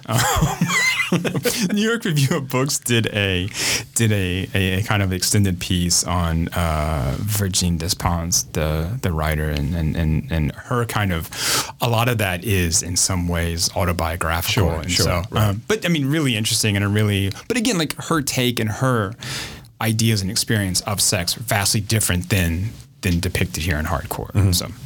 So thumbs up, thumbs down. You liked it? Hardcore? Yeah. Yeah. Yeah. yeah I no, I, I liked it. I mean, I think that there's there's some things that are left wanting, but I think overall, and like I said, I think it's a it's an interesting progression from blue collar to this and how Schrader is I think really starting to figure out what he wants these films to be. And I think even if you like forecast into the future, that Boyle character is gone right? So if you look at some of the the films later, everybody has a little bit more of that flat, effectless thing that he's going for, that he wants to go for. You know, Boyle's not in Boyle. The Boyle character is not in Light Sleeper, right? Not in First Reform, not in Card Counter, right? And and everybody is much more uh, flat on purpose, and so I think he's figuring that out in this film. And yeah, no, I like that the that it's not quote unquote plot heavy because I don't really Yeah, no, this, I mean, this seems like an autobiographical um, film for him, right? I mean, this film's, this, this feels like him finding, eh, he's both sides of the coin in this story. And, Right. and it's, and it looked at, looked at like that. It really is snapshot of, of his career that I think is really, Yeah. Yeah, I, I, I don't think you could have American Gigolo without this. Oh, I agree. Right. So 100%, yeah, I mean I think totally he found some he was like getting his footing and then found it. So on to American Gigolo, the iconic 80s Richard Gere film. Neo noir. Is that do we call it that? Uh, yeah. So American Gigolo is about Richard Gere. He is the American Gigolo. He is a he is a man for hire. He performs a whole bevy of acts for different, usually older women, wealthy women. Um, he obviously uh, sleeps with them for money. Um, he is kind of a, a free agent in the sense that he works for a couple of different pimps. He is very wealthy. He's very, very good at what he does, and he kind of plays things kind of fast and loose and he where where like I said he he plays pimps against one another. He takes his own jobs. That disturbs both of the pimps um, but he doesn't seem to care. He's he's he's very very good at what he does. Um, he finds himself coming across a young woman who he typically does not engage with because he only likes to deal with younger women. And, I'm sorry, older women. Sorry, and so he finds this younger woman. He starts to find him, him, himself having feelings for this for this woman, um, and it kind of kind of creates a conflict in his life. During this time, he's set up by one of his pimps to go and cuckold this rich man and his wife. Ultimately, that rich man and his wife, his wife ends up turning up dead and Richard Gere gets framed for the murder, and then it's him trying to essentially prove the prove his innocence, and he tries to go back to the the class of people and the people that he worked with in the past to help him out, provide him alibis, provide him um, money, and, and the, the ability to escape this persecution. They all at this point want had want to have nothing to do with him, and so it's then it's his story of trying to free himself from this from this uh, crime that everyone thinks that he's done that he hasn't done, and um, that's the that's the synopsis of the film. Yeah. Richard Gere as Julian Kay is this he's so much like a man about town. Right? So like for one woman he he goes antiquing with her. Right? And- yes, the implication is later that they have sex or, or, or whatever. But but he's there as this kind of confidant to go antiquing with and to yeah, he provides a service. He, he provides more than just sex, right? He's gone beyond just. Yes, he does have sex and he does satisfy these women, but it's not. But it's not just in the bedroom. He he's he befriends them. He he provides them with company. Um, he of, of a kind that they haven't had Right, he in a long understands. He understands their needs beyond their sexual desires, and that's what ultimately has made him so successful. And this is where I think that he and, and, and this goes back to this like spectacle and illusion thing that he that he buys into, that he thinks that by knowing six languages and and, and, and, and being able Studying to a seventh, right? yeah, studying a seventh, working on Swedish, right? and being able to look at antique chest of drawers and, and seeing if they've been sort of, you know, worked on or tampered with and, and being able to sort of establish their value. He thinks that that is going to some way kind of like buy him entry into this glamorous world where he's, he doesn't realize that all he is is a rented thing. right and everything about is him is, is an artifice right he he he has all the trappings so he uses his money to buy all the trappings of the society that he desperately wants to be part of he has a convertible mercedes he has all of the he has a wonderful apartment on that looks overlooks the beach he has armani suits he has the most up-to-date uh, stereo, equipment right so he has he has paintings, right? I mean, original paintings of some kind in his in, in his apartment, right? He has he has original artwork. I mean, he has he he's playing the part of a sophisticate, even if he isn't, right? He's just playing a part. and and that is the thing that really gets him into trouble because he thinks that he can sort of transcend this part. So when he when he goes to Nina Van Pallandt of of the long farewell, when he goes to her and, and asks for help, she's more of like the high class uh, madam. She's she rejects him because she feels rejected because Julian Richard Gere forgot his place. Right. He forgot where he came He from. forgot where he came from. He forgot who who propped him up and gave him entrance. Right. Right. Right. Well, because then really who gave him entrance was Bill Duke. I fucking love Bill, Bill Duke. Duke's oh, he's so good. I mean, it's- even it's as a director, Bill Duke I know. Like, oh, he and he looked, dude, he looked tough. Yeah. I mean, I mean, like when you once you get like just I forget when Predator is, but just a few years later, he's I mean, it's not even a decade later. He's just gigantic and jacked. Yeah. And now in this, he's just lithe and like uh, I mean, and, and and he's always had this kind of. mm, I would say look. menacing Yeah. look, but even like as the cop and it's menace to society. Like it's just a seriousness to him that that that he brings to the table. Like it's like I don't know what it is about his eyes, but like it's just there's no just- shit taken, right? No. It's- So anytime that I mess up, I hear Bill Duke's voice from Menace to Society going, "You know you done fucked up, right? You know you done fucked up," and I'm just like, "Shit." so, but that is like stuck with me. But the way he says that is so is so menacing, so scary, and so like I know. And I will get you at some point. So, um, yeah, but that's where he came from. This guy Leon, right? Bill Duke plays Leon, who who dabbles in sort of both Lower the straight class. and gay world of, yeah, of he, Duke does anything. Duke Yes. is about the money. He will provide men to whatever you know service that that that, that people are asking of him. So if he's if, if it's a man who wants to be cuckolded, he'll provide that. If it's an S and M bondage thing, if it's a gay thing, he provides Provides. all of that. Yeah. And yes, uh, Kay got his start. uh, Gere got his start with Duke, and has kind of branched out and moved to Beyond. He still goes back occasionally as He a, calls in favors, right? I mean, Right, because like right. that's how he ended up at that at that house, um, cuckolding the the husband. Where like Leon calls him and he's like, "I need a favor," and he's like, "Oh, go ask so and so." And he's like, "Well, I can't. I can't find him." All right, fine, I'll do it just this one time. And y- yeah, and he keeps going. ba- And at the end, he goes back to that world too. And what I love is that Bill Duke says. Don't trust these high class people. They'll turn on you. And they do, right? And he's right. And at the end, they do.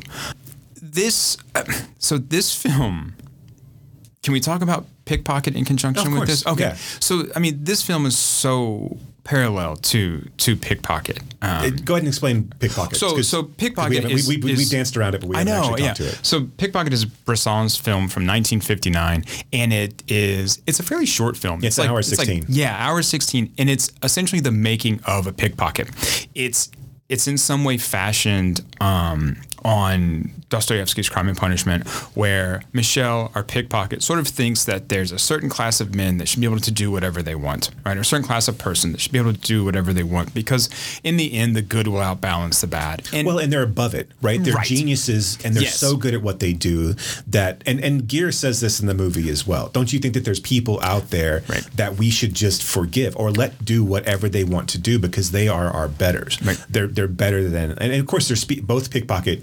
You know, both Michel and Gere are are, are are speaking about themselves, right? I mean, Correct. a- But this idea of like, why are you punishing me for doing something that essentially everybody does or wants to do? Right. And I just happen to be good at this Right. thing, so I should be able to do it. Right. And so um, Michel, our pickpocket, sees a pickpocket on the metro and he emulates that and he gets better and better, but he kind of gets caught by somebody on the subway. Eventually, another pickpocket sees him and trains him to become a better pickpocket or like the best pickpocket. All the while, there is a cop who has taken an interest in Michel.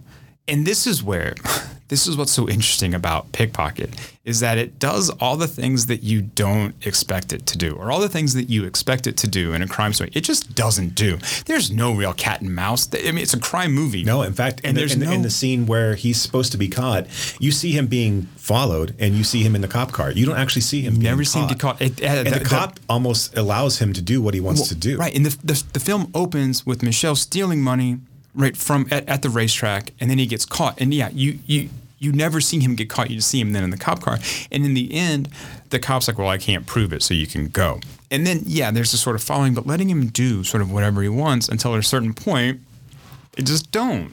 And then because you get the feeling that Michel wants to be caught at this point for some reason. It never really. But again, this is this is what I part of the brilliance I think of this film is that everything is so flat that we have no idea why Michel wants to get caught. We have no idea why Michel won't go see his mother. I mean, we understand because he like stole money from her, but but there's something else Right. there too. But we get to bring all that stuff to it, right? We get to sort of supply that emotion because there's no a- emotion for almost us. to a desperation, right? While you're watching this movie, you're like, somebody hug somebody, somebody, somebody do something with your face, smile, frown, cry. it's just- it's nothing. And and I forget the girl's name in Pickpocket, but well, her but- name's Jean. The character's Oh, name right, is Jean. right. Yeah. And so those two together, they're just, I- I wouldn't say monotone because that's that, that's doing that a disservice, but but the flatness of the performances and the way that they stare at the camera and it's or just off into the distance and give you nothing. You're just draw, it's weirdly drawing you into this movie of like, I I desperately wanted to do something. something. But that's but that's what Bresson wanted, Right, And that's right. how he kept our attention the whole time, which is which is Right, because, fascinating. because one, the action on the screen, one, he's not a particular the, the, the pickpocket. Like you go and watch something like uh, Focus, that Sure. Will Yeah. Smith thing, where any any kind of heist crime movie, where right? cool Con man like- movie, yeah, tied like, into oh, it. that's so amazing! I want to do that. this, you're like, uh, okay, he's he's literally just sticking his hand in someone's pocket yeah, and taking like it. I would have felt that. Like, what are you doing, right? Like, I wear watches. That's not going to happen. Right, like everything about it, you're just like, there's nothing, there's nothing overly engaging about this, but it is mesmerizing. Yeah, it was. It's It- it's such a cool trick that Bresson does, and he does this in all of his films, right? Where that flat, affectless sort of approach makes us pay attention, and we become really active. Active filmmakers at that point. We're making meaning as we're watching, right? We are so engaged because we're so annoyed, right? Or Right. because we're forced to be. But that's what, and that's what then allows the ending to be such a kind of surprise and jump because there's one moment in that film where Michel shows emotion and it's at the end. And and, and it's I, I think wow, what did I, I I think somewhere it was said that Bresson wanted to make us jump. And that's Right. how he made us jump at Right. the end, right? It's not a scare, but it's a surprise. But then it ends. Yeah. Like the, the the one one moment of elation that you get, the one kind of um, internal relief that you're allowed, and then the movie cuts to black. Of course. A- and you're left with like this longing for this film to go on to see this story play out. But but but this is okay. This is part of what's called. This is a technical term that that, that I use in, in writing. Right. It's called the double oomph ending. it's so technical, but it's that a good ending should surprise us twice. Right. So in this film, the surprise is whoa, this emotion. Right? And it's like, Right. where did that come from? Okay, that's a surprise. But then, like, this second surprise should allow us to kind of reconsider the work from the beginning and make us rethink kind of what we just saw or read. Right. And I think that it's such a subtle way to do that because we are sitting there going, okay, wait, what just happened? What did I just watch? How did this, how does all this kind of go back on each other? Right. And, and it's just brilliant. Yeah. Um, and, and it's such a short film. And this plays, I mean, a direct, I mean, this is Schrader kind of, Right. it's, This it's a direct homage. Yeah. And, and, and he says as much. What, something, so the, the French film critic Serge Daney, he wrote about American Gigolo, and he's like, look, clearly this is Schrader doing Bresson doing Pickpocket, but he says, for this to really be done right, a la Bresson, this would have to be a hardcore porno. Yeah. Right? Because Right. we don't see, we barely see sex. Because, because his crime is is is the gigolo It- part, right? Yeah, It's- exactly. Right. His crime, his becoming a pickpocket. We watch it, right? We watch it. we watch him become that. And the sex scene, you, there, there's titillation, right? You see Right. naked girls. Sure. Uh, but the sex scene that he does have, the one that we see with Lauren Hutton, is filmed just like it would appear in Pickpocket. Mm-hmm. Right. You It's- see her face. You see these clo- these like odd close-ups. There's no emotion at all during the sex. It's very, it's just very rote. It's very passionless. And so that whole section, you're right. I mean, th- th- th- there's nothing to that scene whatsoever, which makes and I think which makes the casting perfect because had they casted like I I know Lauren Hutton wasn't the first choice, but I And neither was Richard Gere. right and and we well, and I'll get to that Yeah. in a little bit, but like the the her in this scene and the kind of almost lack of chemistry that those two had played so well to what he was trying to accomplish, which I know sounds counterintuitive to filmmaking to But, but but that's but that's back to Bresson that everything that we think of as a film, Bresson was like, I'm not doing that. I'm not cutting where you think I should cut. Right. I'm going to cut somewhere else. I'm going to make you sit there for a minute and stare at this door before it opens. Right. Right. Or I'm not going to show you this chase and the crime. Right. I'm just going to show you this. I'm not going to show you emotion or chemistry between these two actors. And that's what I think.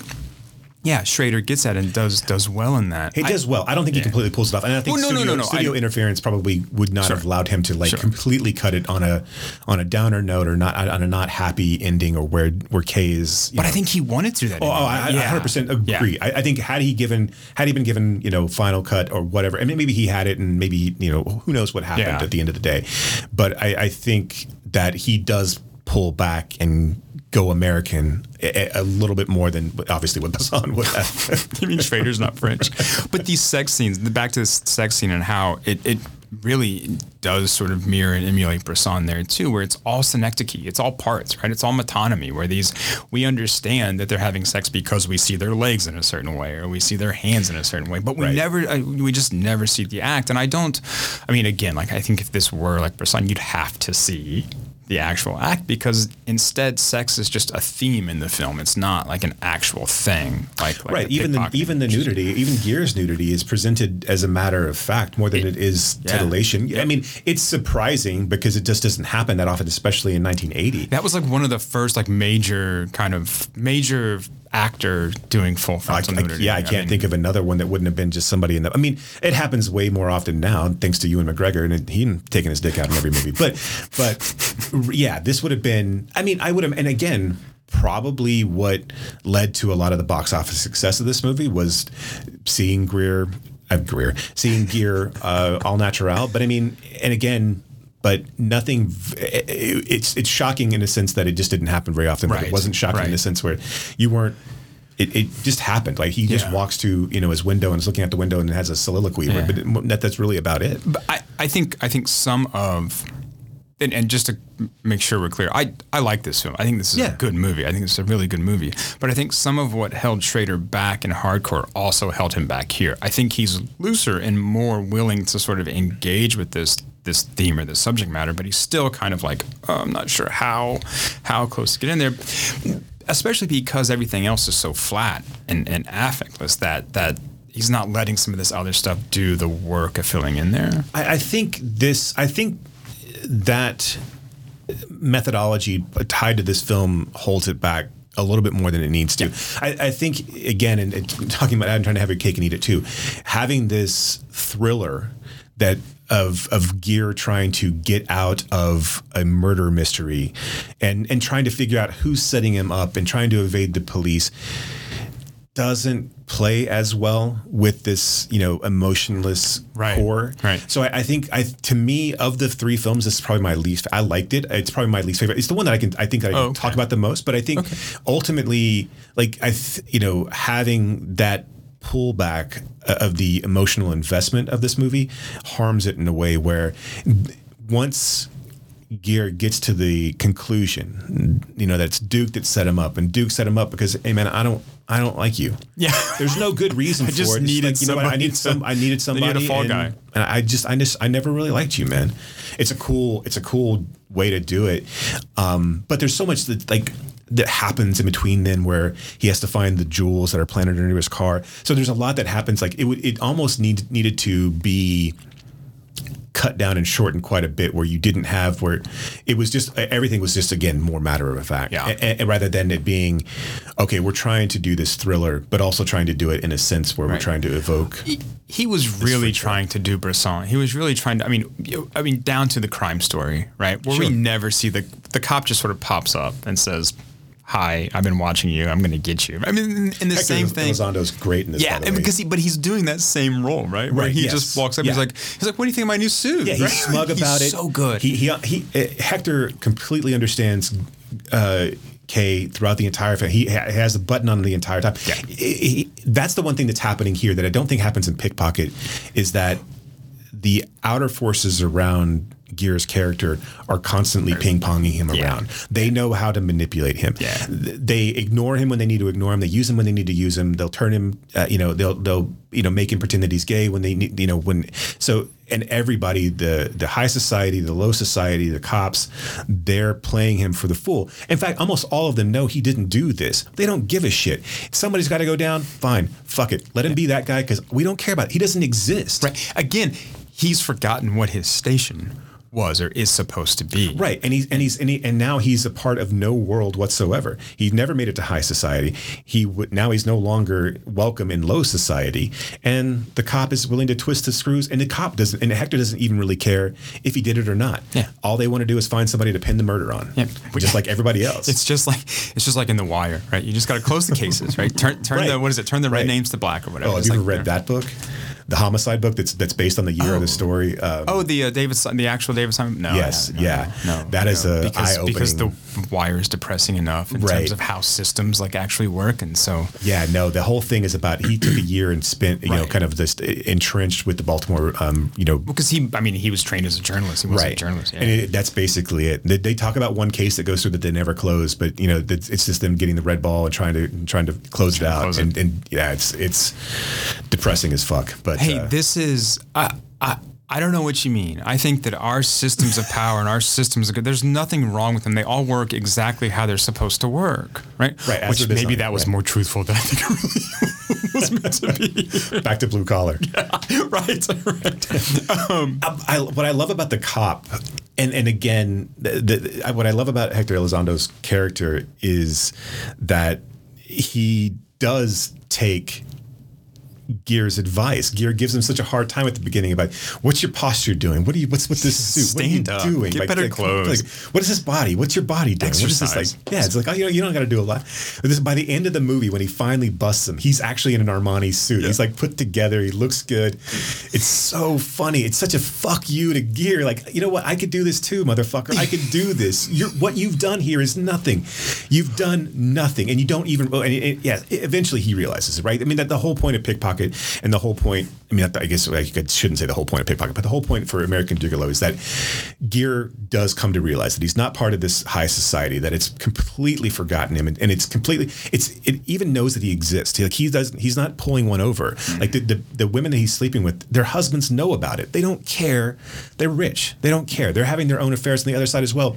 He's not even a thorn in their side. he's disposable. Right. And so he goes home and he tears up the, all of his things. He goes home and he's looking for, you know, he's supposedly looking for the jewels, but he goes home and he tears apart his Mercedes. He tears apart his stereo equipment. He tears apart all these, like, this you know expensive pottery in his house and completely tears it apart because he comes to realize that It's all it- bullshit. it- it- none of it mattered. His whole entire life, his whole entire philosophy has been built on lies and and yeah, it's all hmm. bullshit. It's all. It's just a construct. It is just a spectacle that he has bought into, and he's bought into the spectacle of himself. and of course, you know, and, and this this saving grace of Kay and the saving grace of of of is is the one woman that he's a, kind of allowed himself to fall in love with and has fallen in love with him. So that's the, that's the through line of the movie that kind of redeems him at the end is that he had never let himself be with younger women or to fall in love with women,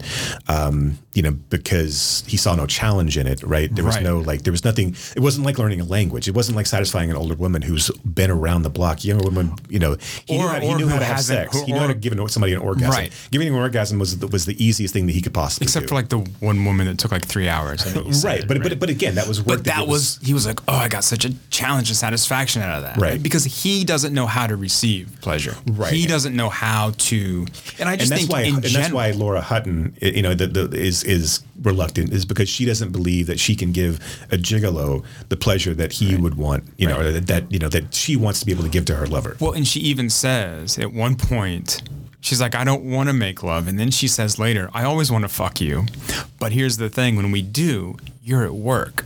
Right, Like you're yes. working. It's Yeah. not it's not this kind of thing back and forth. It's not a mutual sort of, you know, traits of pleasure. It's just you're at work and you have a job to do. she's like she's like, fuck that, man. so yeah, Lauren Hutton wasn't supposed to be I think the- it was Jessica Lange, choice. right? It was she was she came in and came out, and then um, And eventually think- when she got signed, when it, when she was able to come back, it wasn't it wasn't a, like she, Lauren Hutton they'd already started, I believe. And because I think wasn't um, Meryl Streep at one point some or Yeah, that would've- like attached, but but she was like, I don't like how this is portrayed. Oh, and Julie Christie was originally I think originally Christie cast. done really Julie well. Christie would have well, and I'm thinking of um, Don't Look Back, right? Was that what it was called? Don't look now. Don't look now. Yeah, Sorry, with Donald Sutherland. With yeah, yeah, the Nicolas Roeg's. Um, and then so and Travolta was supposed to be So yeah, let's talk Travolta Yeah, a little bit. yeah. because I don't think he works at all in this movie. interesting. Okay, I, I, I, I, I look. I understand why you picked Travolta because at, at this particular I didn't. I time- would never. at this particular point in time, he's at the height of his career. He's at the height of his career. I mean, yes, he's on a really going to be on a really bad run quickly. He's going to be staying alive. He's doing perfect. He's he until the experts was that stupid movie that I was trying to tell you about a few podcasts. Oh yeah, ago, right, right, right. Uh, with Arye Gross, where they're the But this, but he's already done Welcome Back, Kotter. So he's, I mean, in my mind, he's well, like right. So he's yeah, he's at the pinnacle of his career.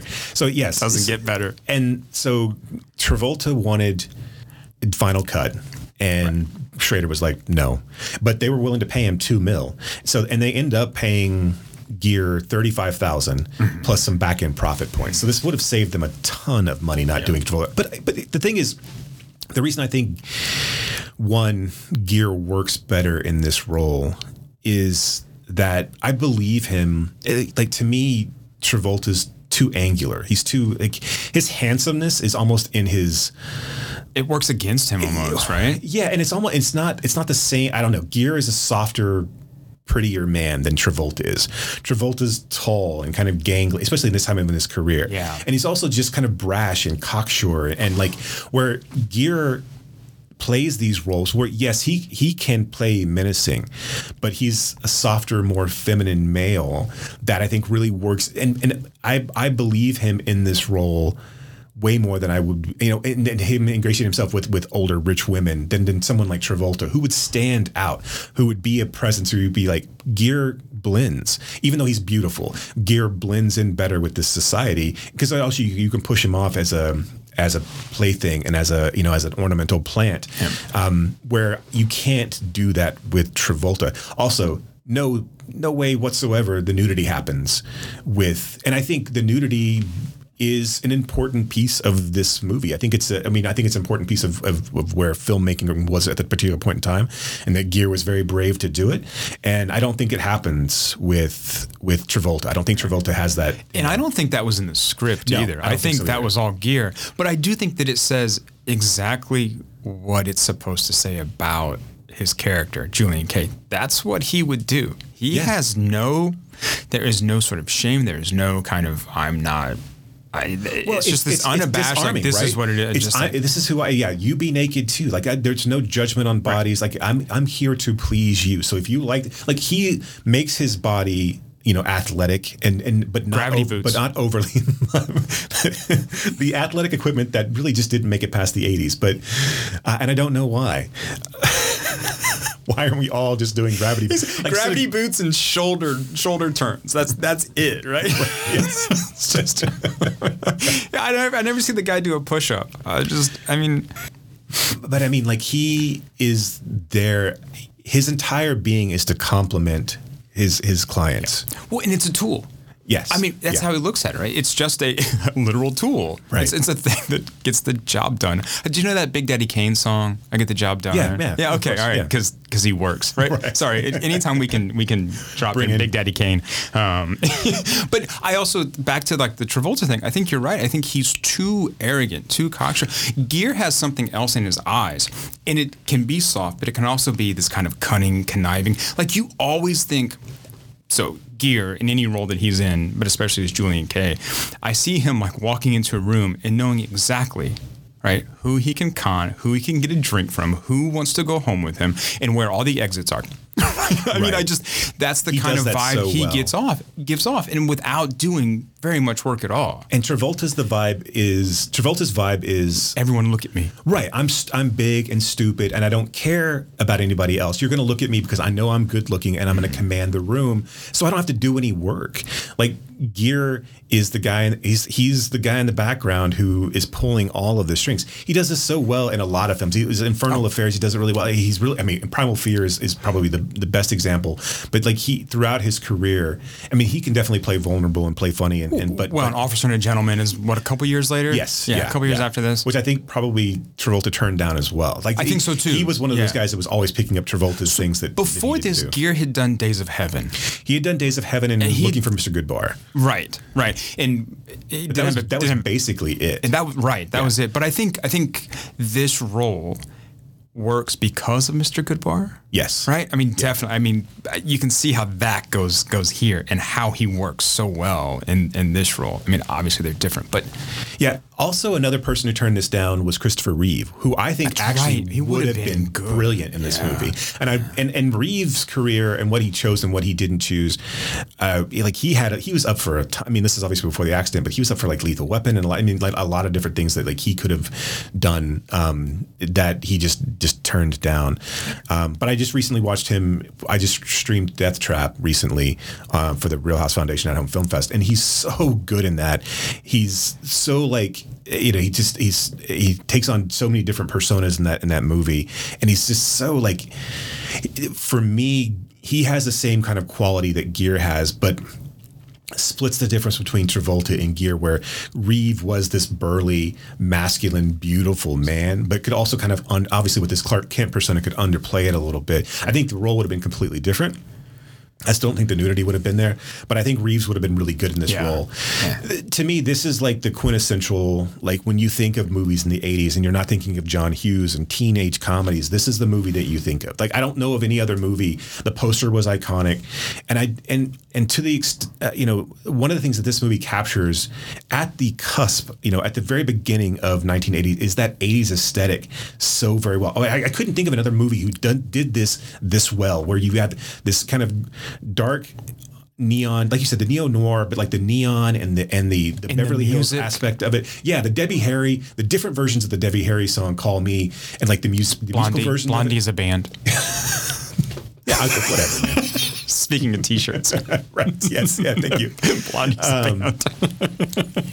Eh, that was really well done. The the arm, all of the The Armani, the sort The- of the- the catapulting Armani, the neon, into the. the- the- so this is a question life. like, how much did Schrader like almost invent this? Right, right. I mean, like, like, this, like, predates Miami Vice. like, this put predates this- Michael Mann stuff. I mean, like it's just Like, like, he put this into. He almost like helped create the culture. Right. With something like this. and it because at this point it's and it, it- even looking back on it, it doesn't you you see it, but it doesn't it hasn't become a parody of itself yet. You, you see the puffy shoulders, you see the, the the slim suits, but it's not it's not this garish white suited you know bright Right. t-shirt underneath, no socks, shoes kind of thing. He's still a classy, you know, he still dresses classy. He still has he understands fashion, but really i can't think of any other film that does this this well and maybe it's because the aesthetic is not But it holds up so well. but yeah, That's the thing. Yeah. So even like, because I mean, I rewatched. I mean, just rewatched it like last weekend, and I'm like, this holds up. Like, I don't feel. I'm not laughing at any of this No, fashion. I'm not laughing at anything that they're doing or talking about or how they're doing it because it, it just seems so. I think I think one reason that is is because he creates this world so well, right? That this really is of a place and of a, of a time. I'm very much like blue collar, but so nothing feels anachronistic. yeah You know, yeah even as you're watching it, you know, how many 40 years or whatever later. yeah I mean, and you can't really point to any of it you can point and say that this was made in the 80s Sure. You can't point and say that, the, that the, again the hairstyles and, and it, it just wasn't i don't know like you But how many references do films make and, and like they just don't work now, like 40 years? Right, that right. doesn't happen here. Yeah. And I think that's the that's the thing. right But right but we know Blondie because it's a band, and, and we know Armani, right? And, and and that Mercedes is is iconic as well. So I think like those kind of key points, right? And and Right, in yeah. this in this world, I mean, sex is still prevalent, a prevalent theme in everything. So I, yeah. Yeah, he does touch a little bit. You know, uh, when when Gere goes to the gay club, you know, there's a little bit of that. And again, even that, which we saw with the kind of the bondage and, and the leather, which would be referenced in things things like Police Academy and, and you know for laughs and Yeah. and uh, Nightmare on Elm Street two and those types of, of movies. But again, here they are. You know, again, it's played pretty straight. It's played as non unassuming. This is just a place that, that Gere had to go to to find some information. This is another part of that world, Right. And it belongs in this world, and so it doesn't seem yeah, out of place or weird. Yeah. what I find intriguing is the murder. Like, it takes a minute for this movie to like. You have to kind of work to figure out what happened, right? Because you know that that Gere was with the cuckolded husband, and he, you know that he had sex with his wife, and it, and the husband was like telling him to slap her around and do. But when you get back to like it takes a minute to figure out oh there was another session where she was hand because Gere handcuffed her and like and so like it does it does play a, an interesting like we're, we're just trying to figure out okay what the fuck Right, is going right. on and like why are they thinking it like what happened because like we saw that and it was innocuous and like how did she end up dying and But this is like the other thing that I think. I mean, as as a callback to Bresson, we don't see the act. Right. We never see the murder. Right. We just we don't see. All we see is a headline. In fact, in a newspaper. Right. And, and he's like looking over it and you know he's like eating lunch or, Yeah. or you know whatever And then we get sort of to, like, the repercussions, but I think that's also Schrader saying it doesn't matter.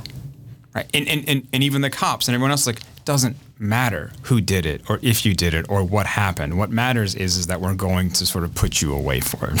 I mean, Right. And, and and so I think it's like, yeah, but so it's like we do kind of have to. Well, I think it's like we're almost like waiting for this. Okay, is if we haven't seen this film before, we're thinking, is this just a movie about this guy like laying out his clothes and sleeping with women? Is that all we're doing here? And then that kind of crime aspect comes in. But again, like that's not even the point, is it?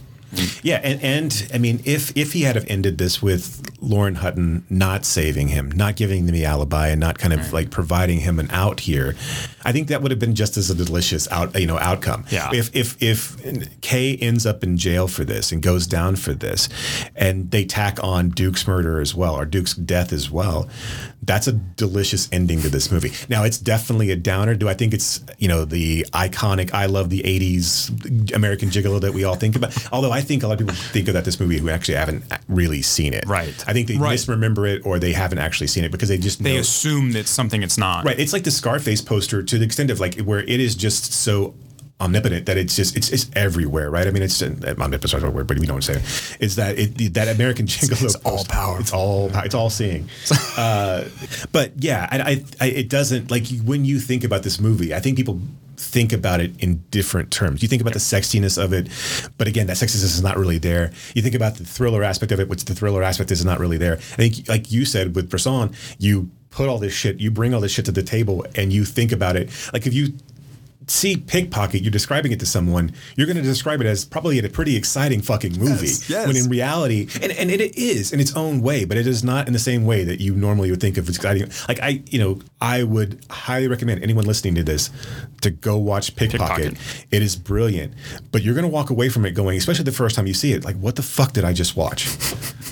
and that's what was intended. I think that's, and I, I think for a moneymaker and for a big blockbuster type movie that this what I mean this wasn't a huge it was a hit it was a wasn't a, hit. huge hit I mean this came out what 80 so it would have been like the it was probably the top 25 movies of the year it you know it comes under some Cheech and Chong film and then like you know but But it's but it's got it- it, it, it grew legs. but it, yeah, it definitely has legs for sure. Mm-hmm. It is it is definitely in the zeitgeist as far as things you remember from the 80s. Oh yeah, and I, I I think back to sort of like the the idea of how people you know misremember or or kind of put upon like an actual plot. I mean, this is a vibes movie. It really Yeah. is. Yeah, of It's- course. And, and and and this again, I mean, goes back to I know that I've said this before about Schrader, but this is him just kind of letting things go. Right?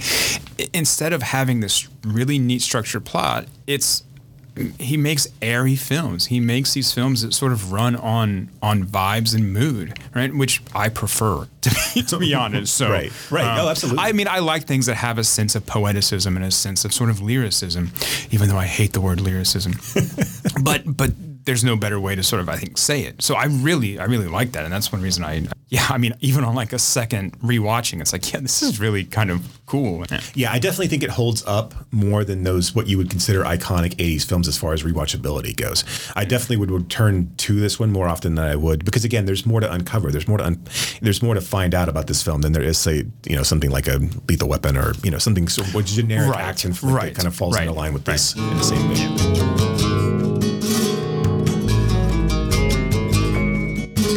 To our recommended if you likes. Yeah, and so I I texted you and said that I was approaching this as like a double feature sort of idea, Okay. right? So so I'm gonna start with Blue Collar, and what I paired it with was Car Wash from Okay. 1976, the Michael Schultz directed film written by Joel Schumacher.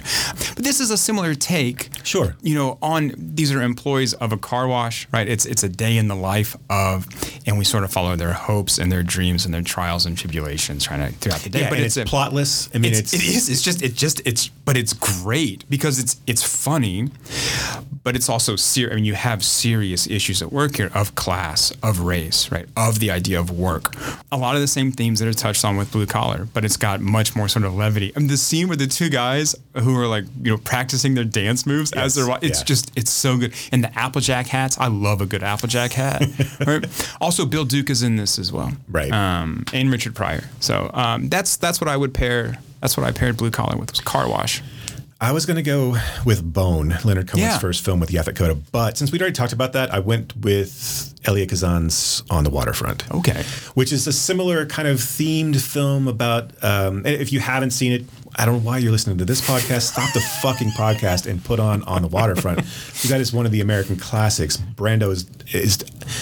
I, I, it's one of those things. Brando. It's peak Brando, but it's also it's hard when as from a cinephile perspective when you show people movies that are like seminal right mm-hmm. it's hard to explain why they are seminal when you see everything that's come beyond it, right? You if you've watched every 90s and 2000 movie, like you're going to pick up on things like, oh, well that's, you know, that's some what Brando was doing and the way that he was acting and th- the way that he was delivering dialogue just hadn't been fucking done. This man was a genius. And it so anyway, the movie is about uh, Brando's character. He is a, a a former boxer who's tied up in this dock workers union, who is there just basically their big heavy. He's and a it's, palooka. and it's essentially he's he finds out that he's being fucked from both sides as well. He starts to fall in love with um, a a sister of a person who he led the, union to, to, who they threw off of a roof. He starts to fall in love with her, and as he starts to fall in love with her, basically all sides of his life fall apart. He's he starts to run afoul of his um, his his the his mafia friends. He starts to run afoul of, of, of the of the girl and his and his work life, and he realizes that you know he's just been a big dumb mutt his entire life and that he doesn't know he's not smart enough to get out of it. And the people that he loved and tried to take care of him uh, weren't there to, to, and when they had his back. And that's the you know it's the whole I could have been a contender. I could have been somebody. And I, I know that's been parodied over and over again but when you watch it at its source in this beautiful black and white film. It is just so well done. Similar theme themes, but yeah, I mean, again, it's kind of a cheat for me to pull so, like on the waterfront out, but like, but that's yeah, Well, that was what I thought. About. That's how this works. I mean, that's that that's the idea of this is that like these films make us think of this other film, and who the fuck cares why? I mean, like we can get there, and that's all that matters as far as I'm concerned. Okay, so for hardcore, I, this is an obvious one. And I just picked eight millimeter. Okay. Right. All right. Um, the Joel Schumacher directed, starring Nick Cage, Joaquin Phoenix, where Nick Cage is a private eye uh, who's been hired to investigate a snuff film. But the way that it sort of delves into the seedier part of porn, the way that I think that there are similar themes and even similar sort of like acting traits from Cage and George C. Scott in this film, how he's covering his face and not wanting to look, and how he is a kind of a fish out of water. Right, Joaquin Phoenix might as well be Nicky, right? Sort of like sure. following him Right. or leading him around this world. So, um, yeah, that's what I that's what I did. I chose 1970s Joe, starring Peter Boyle. Okay. which is not necessarily the. It's kind of a similar in outrage film. So Joe is Peter Boyle plays this kind of conservative um, blue collar worker who is drinking in this bar one night when he comes across this uh, kind of a richer, um, also a conservative guy, and they start talking about how much they hate the hippies, and he confesses to him that he had killed his uh, daughter, you know, not, not uh, who was played by Susan Sarandon. and He killed her drug dealer boyfriend, and then it becomes this really terrible uh, joining of two bigoted minds who just kind of feed upon one another and go on kind of a killing spree on on a, when they're trying to find Susan Sarandon as she's run away when she finds out her father has, has killed her boyfriend. And so it's just this really uh, very extreme right wing violent movie where Joe and this other kind of exec you know kind of a white collar guy fall in line and start, you know, it's very, a lot of racial slurs being thrown around. It's very hard to watch. Um, and it's really kind of, it would be, it's an intriguing film that probably should be brought up more today as a, as a white privilege kind of you know example. Um, it, but speaking back to Peter Boyle's acting career, he was so appalled by the violence in this movie and how it was people actually championed it and like were excited about it that he kind of swore off violent films for a good long while. He turned down the French Connection. He was going to be Gene Hackman's role in, in the French Connection. He turned that down um, because he just couldn't stomach knowing that one of his roles was encouraging these types of people to commit acts of, of violence against people. It is a harrowing watch. I watched it way too young, um, but it is a. But I think it's an important film, and yeah. I, I, would. And it's it's, uh, it's an interesting kind of uh, contrast to hardcore and another like where it's just this this these people who are who feel like they're better than others and above these other things that happen and you know there's a lot of like class classism in this and a lot of like misunderstanding of welfare and, and, and a lot of what you see still to this day. But right i was gonna say yeah. it, it's yeah. So joe. Yeah keep america beautiful. Yeah. Keep america beautiful. Um, I, I just want to give a shout out to the friends of eddie coyle. Yes, I I, I love that movie. Um, Peter Boyle is also in that. Okay, so American Gigolo. Since you talked about Travolta, I picked Blowout. Okay. Right. Yeah. Um, that was 81. De Palma, Brian De Palma. This is Travolta as a sound editor who's out one night getting field recordings and basically records evidence that an accident was actually a murder. And then John Lithgow brings all hell. Nancy Allen's in it as well. Um, but uh, one of those films that is is a paranoia film that was that was what year was Parallax for you? Seventy nine. Right, but uh, around this time, yeah. right? I mean, early eighties, late seventies. Yeah. Everything was about some kind of like paranoia or about Vietnam. yeah, it was or Cold about War. the two. It was, yeah, it was Cold it was War. Cold War paranoia. It was coming out of Vietnam. It was sort of you know, you exploitation of, and paranoia in the U.S. And, right, and you've got all the Nixon scandal happening as well. So right, I mean, it, right. it's just all very, and, it, and, and we're leading into this idea of total destruction of, of nuclear. right, but I find Blowout to have a similar kind of sexiness to it as well, well Palma, as most right? De Palma yeah, is going to have anyway. Right, right. That kind of like psychosexual. Lurid, it's lurid Hitchcock. Right? right. Yeah. Yeah, and so I think that pairs well with with American Gigolo. Uh, mine is Gus Van Sant's My Own Private Idaho. Nice. So he's taking the kind of the gigolo portion of it and then pushing it out into what would become. I don't necessarily know if My Own Private Idaho is a seminal film for or, or a, a, you know an iconic film for the '90s, in, in the sense in the same way that it, it defines the aesthetic, but it certainly defined like American independent cinema for a minute anyway. And it, it, it, hit upon, you know, it's starring Keanu Reeves and River Phoenix. And River Phoenix is uh, this narcoleptic gigolo who's traipsing around, you know, the United States, trying to try, trying to live from, um, you know, one moment to the next, and its next paycheck to the next. And, and Keanu Reeves is his partner, and they go around and they have all these adventures. It's a wonderful film if you haven't seen it. Um, it is a tragedy that River Phoenix has passed and, and didn't get to fulfill whatever f- promises that he wanted to make in his life, but. Uh, it really is just a, a wonderful, and it's, it's like one of those movies that if you consider yourself a cinephile or a film lover, this movie is one you need to see. Yeah, and uh, I hope you all have the B fifty two stuck in your head as well. so I did one for pickpocket too. Did you? Oh do one no, for I did not do for So pickpocket, I did. We'll just let that be. I did. I did Christopher Nolan's Following. Okay. Um, yeah. yeah, I'm a fan. Yeah, right. And, and I saw that in the Inwood at one point, like I did at a midnight screening. It oh, was so much I, fun. I did not. I, I found it, it, it, wasn't when it originally came out. This was oh, after okay. Memento. Like, it, okay. so they were doing a repertory screening of it at some oh, point. Oh, because because yeah. I. It, I saw Memento first in the theaters. I, I, went and saw it twice, and I took a friend of mine, and she was like, "Do you always see movies like this?" And I'm like, "Yeah."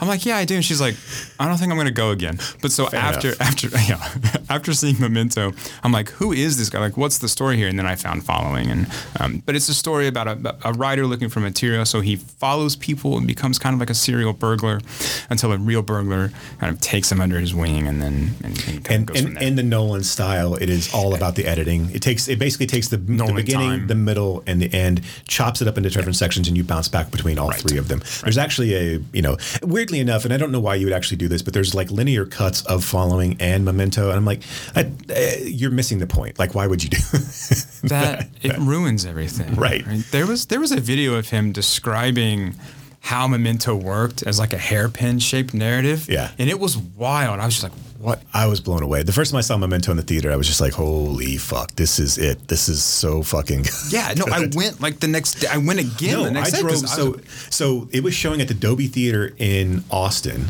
which is like a, a, you know if you know what it was like a, it was a, it was it was an art house theater in a dorm room yeah, it was like there was okay. a mall underneath a dorm, you know, in, in UT, um, and it showed like Reservoir Dogs, and it showed, I mean, like, and so like it played a Memento. I was he- living here, and I drove back down like a, weekend later to go yeah. see it again. And I was just like, because it wasn't showing in Dallas yet, and I was just like, I'm gonna take some friends, and we're gonna go. Yeah. like it was so so good. I saw it at a place called Castleton Arts in Indianapolis, on the north side of Indianapolis, they showed like the more mainstream like art house films and so like this and Amelie, but they would have like a yearly kind of Hitchcock mini marathon and right. stuff too. So, right. um, but yeah, I saw it there, and then yeah, the next day. Uh, before we leave, bouncing back, to, and we, I know I mentioned it, and I completely forgot the, the, the T-shirt game in hardcore is pretty on point as well. Nikki wears a Rorer 713, which is a Quaalude shirt, which I've, I've actually found one that I want to buy. Oh, nice. And then she has this shirt that has sniff on it, where the eye is dotted with a musical note, and I can't find that one anywhere. I've seen the oh, picture wow. of it, but it just it's her and it just says sniff in like this really kind of like fun font and with the musical note as the dotting of the eye, and I can't find any more information about that. But the roar, the the Quaalude shirt actually shows up in um in a, a Cheech and Chong movie as well. Okay. But yeah, it's like the original pill for the Quaalude. It's just it's a cool looking shirt. So I, I, I the, awesome. the, the Schrader aesthetic for sure is brilliant. Okay, so. I I have I have a Mazzy Star T-shirt yeah. that is like a recreation of a shirt that Hope Sandoval wore on a small British music TV show where she played Halah and Bells Ring. Right? And so I've got nice. it. Yeah, it's like just like this heart American American flag like heart shirt. And so it doesn't say anything else on it. It's just so like it, oh, okay. No, yeah, no, you have to know it's. So you have Star. to know that she wore it on this show. and so I wear it out. Nobody fucking gets it because right. Know. But who cares? That's not but, the point. But I know. I'm going to buy that Big Mac shirt. And, and if I ever it, see Hope Sandoval, she'll know. she'll just look at me like, yes, I understand. All right. So next next week we're going to be, or the next episode we're going to be talking late Paul Schrader. Is that right? That's so right. What do we choose? We chose first. Well, reformed? first reformed, card counter, and then I think we should do affliction. Okay, because yeah, good. Okay, is good. because yeah, Master yeah, no, Gardener won't be out yet. Right, but I think. I think Affliction will sort of, I, I, think, prove a nice kind of antidote to those two films because it is a little bit different and it's one that he didn't write. Right. And so I think that good. That'd be cool. Okay. So yeah, Affliction. So yeah, if you want, uh, if you want to watch, if you want to play along at home, I think Card Counters on HBO Max. I'm not sure where First Reformed is, and Affliction. Who the hell knows? You may have to rent that one from Amazon Prime. You know what? If you go to and, and not to not to pump up a de- website or anything, but if you go to IMDb, it does a pretty good job of showing you, where, showing you where. where it is. So um, I've been using that one uh, as, as, as, a as a placeholder for where is it streaming. Um, yeah, and if you happen to be in the Dallas Fort Worth area on uh, November 30th after Thanksgiving, uh, we're going to be showing the Coen Brothers Blood Simple. We'll be talking about it on the podcast as well, but we would love to see you out on November 30th.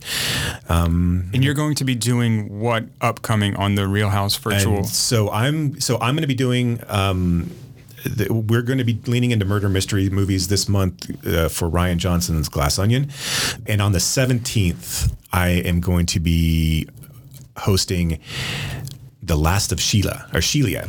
Um, I don't know. I, I, I, can never say that right. The Last of Sheila, and uh, it's a really fun kind of one of the. It's like always on these like underseen murder mystery movies um, from the seventies. So yeah, if you want to go find out more about it uh, at uh, Reelhouse Foundation on Facebook, there's an event out there. You can join us, and we would love to have you watch it with us virtually. Any Until, any other news? That's no? it. All right. Until next time. All right, guys. We'll see. Thanks. Bye. You have been listening to Why Does the Wilhelm Scream with your hosts, Brock and Jason. If you like today's episode, do us a favor and rate, review, and subscribe in whatever application you use to consume podcasts these days. You can reach us by visiting whydoesthewilhelmscream.com. If you are in the DFW area, we would love to see you at a Fort Worth Film Club event. You can learn more about those and find a full schedule at fortworthfilmclub.com. And you can learn about my foundation and how we are trying to foster the next generation of film lovers at reelhousefoundation.org. That's R E E L housefoundation.org. Till next time,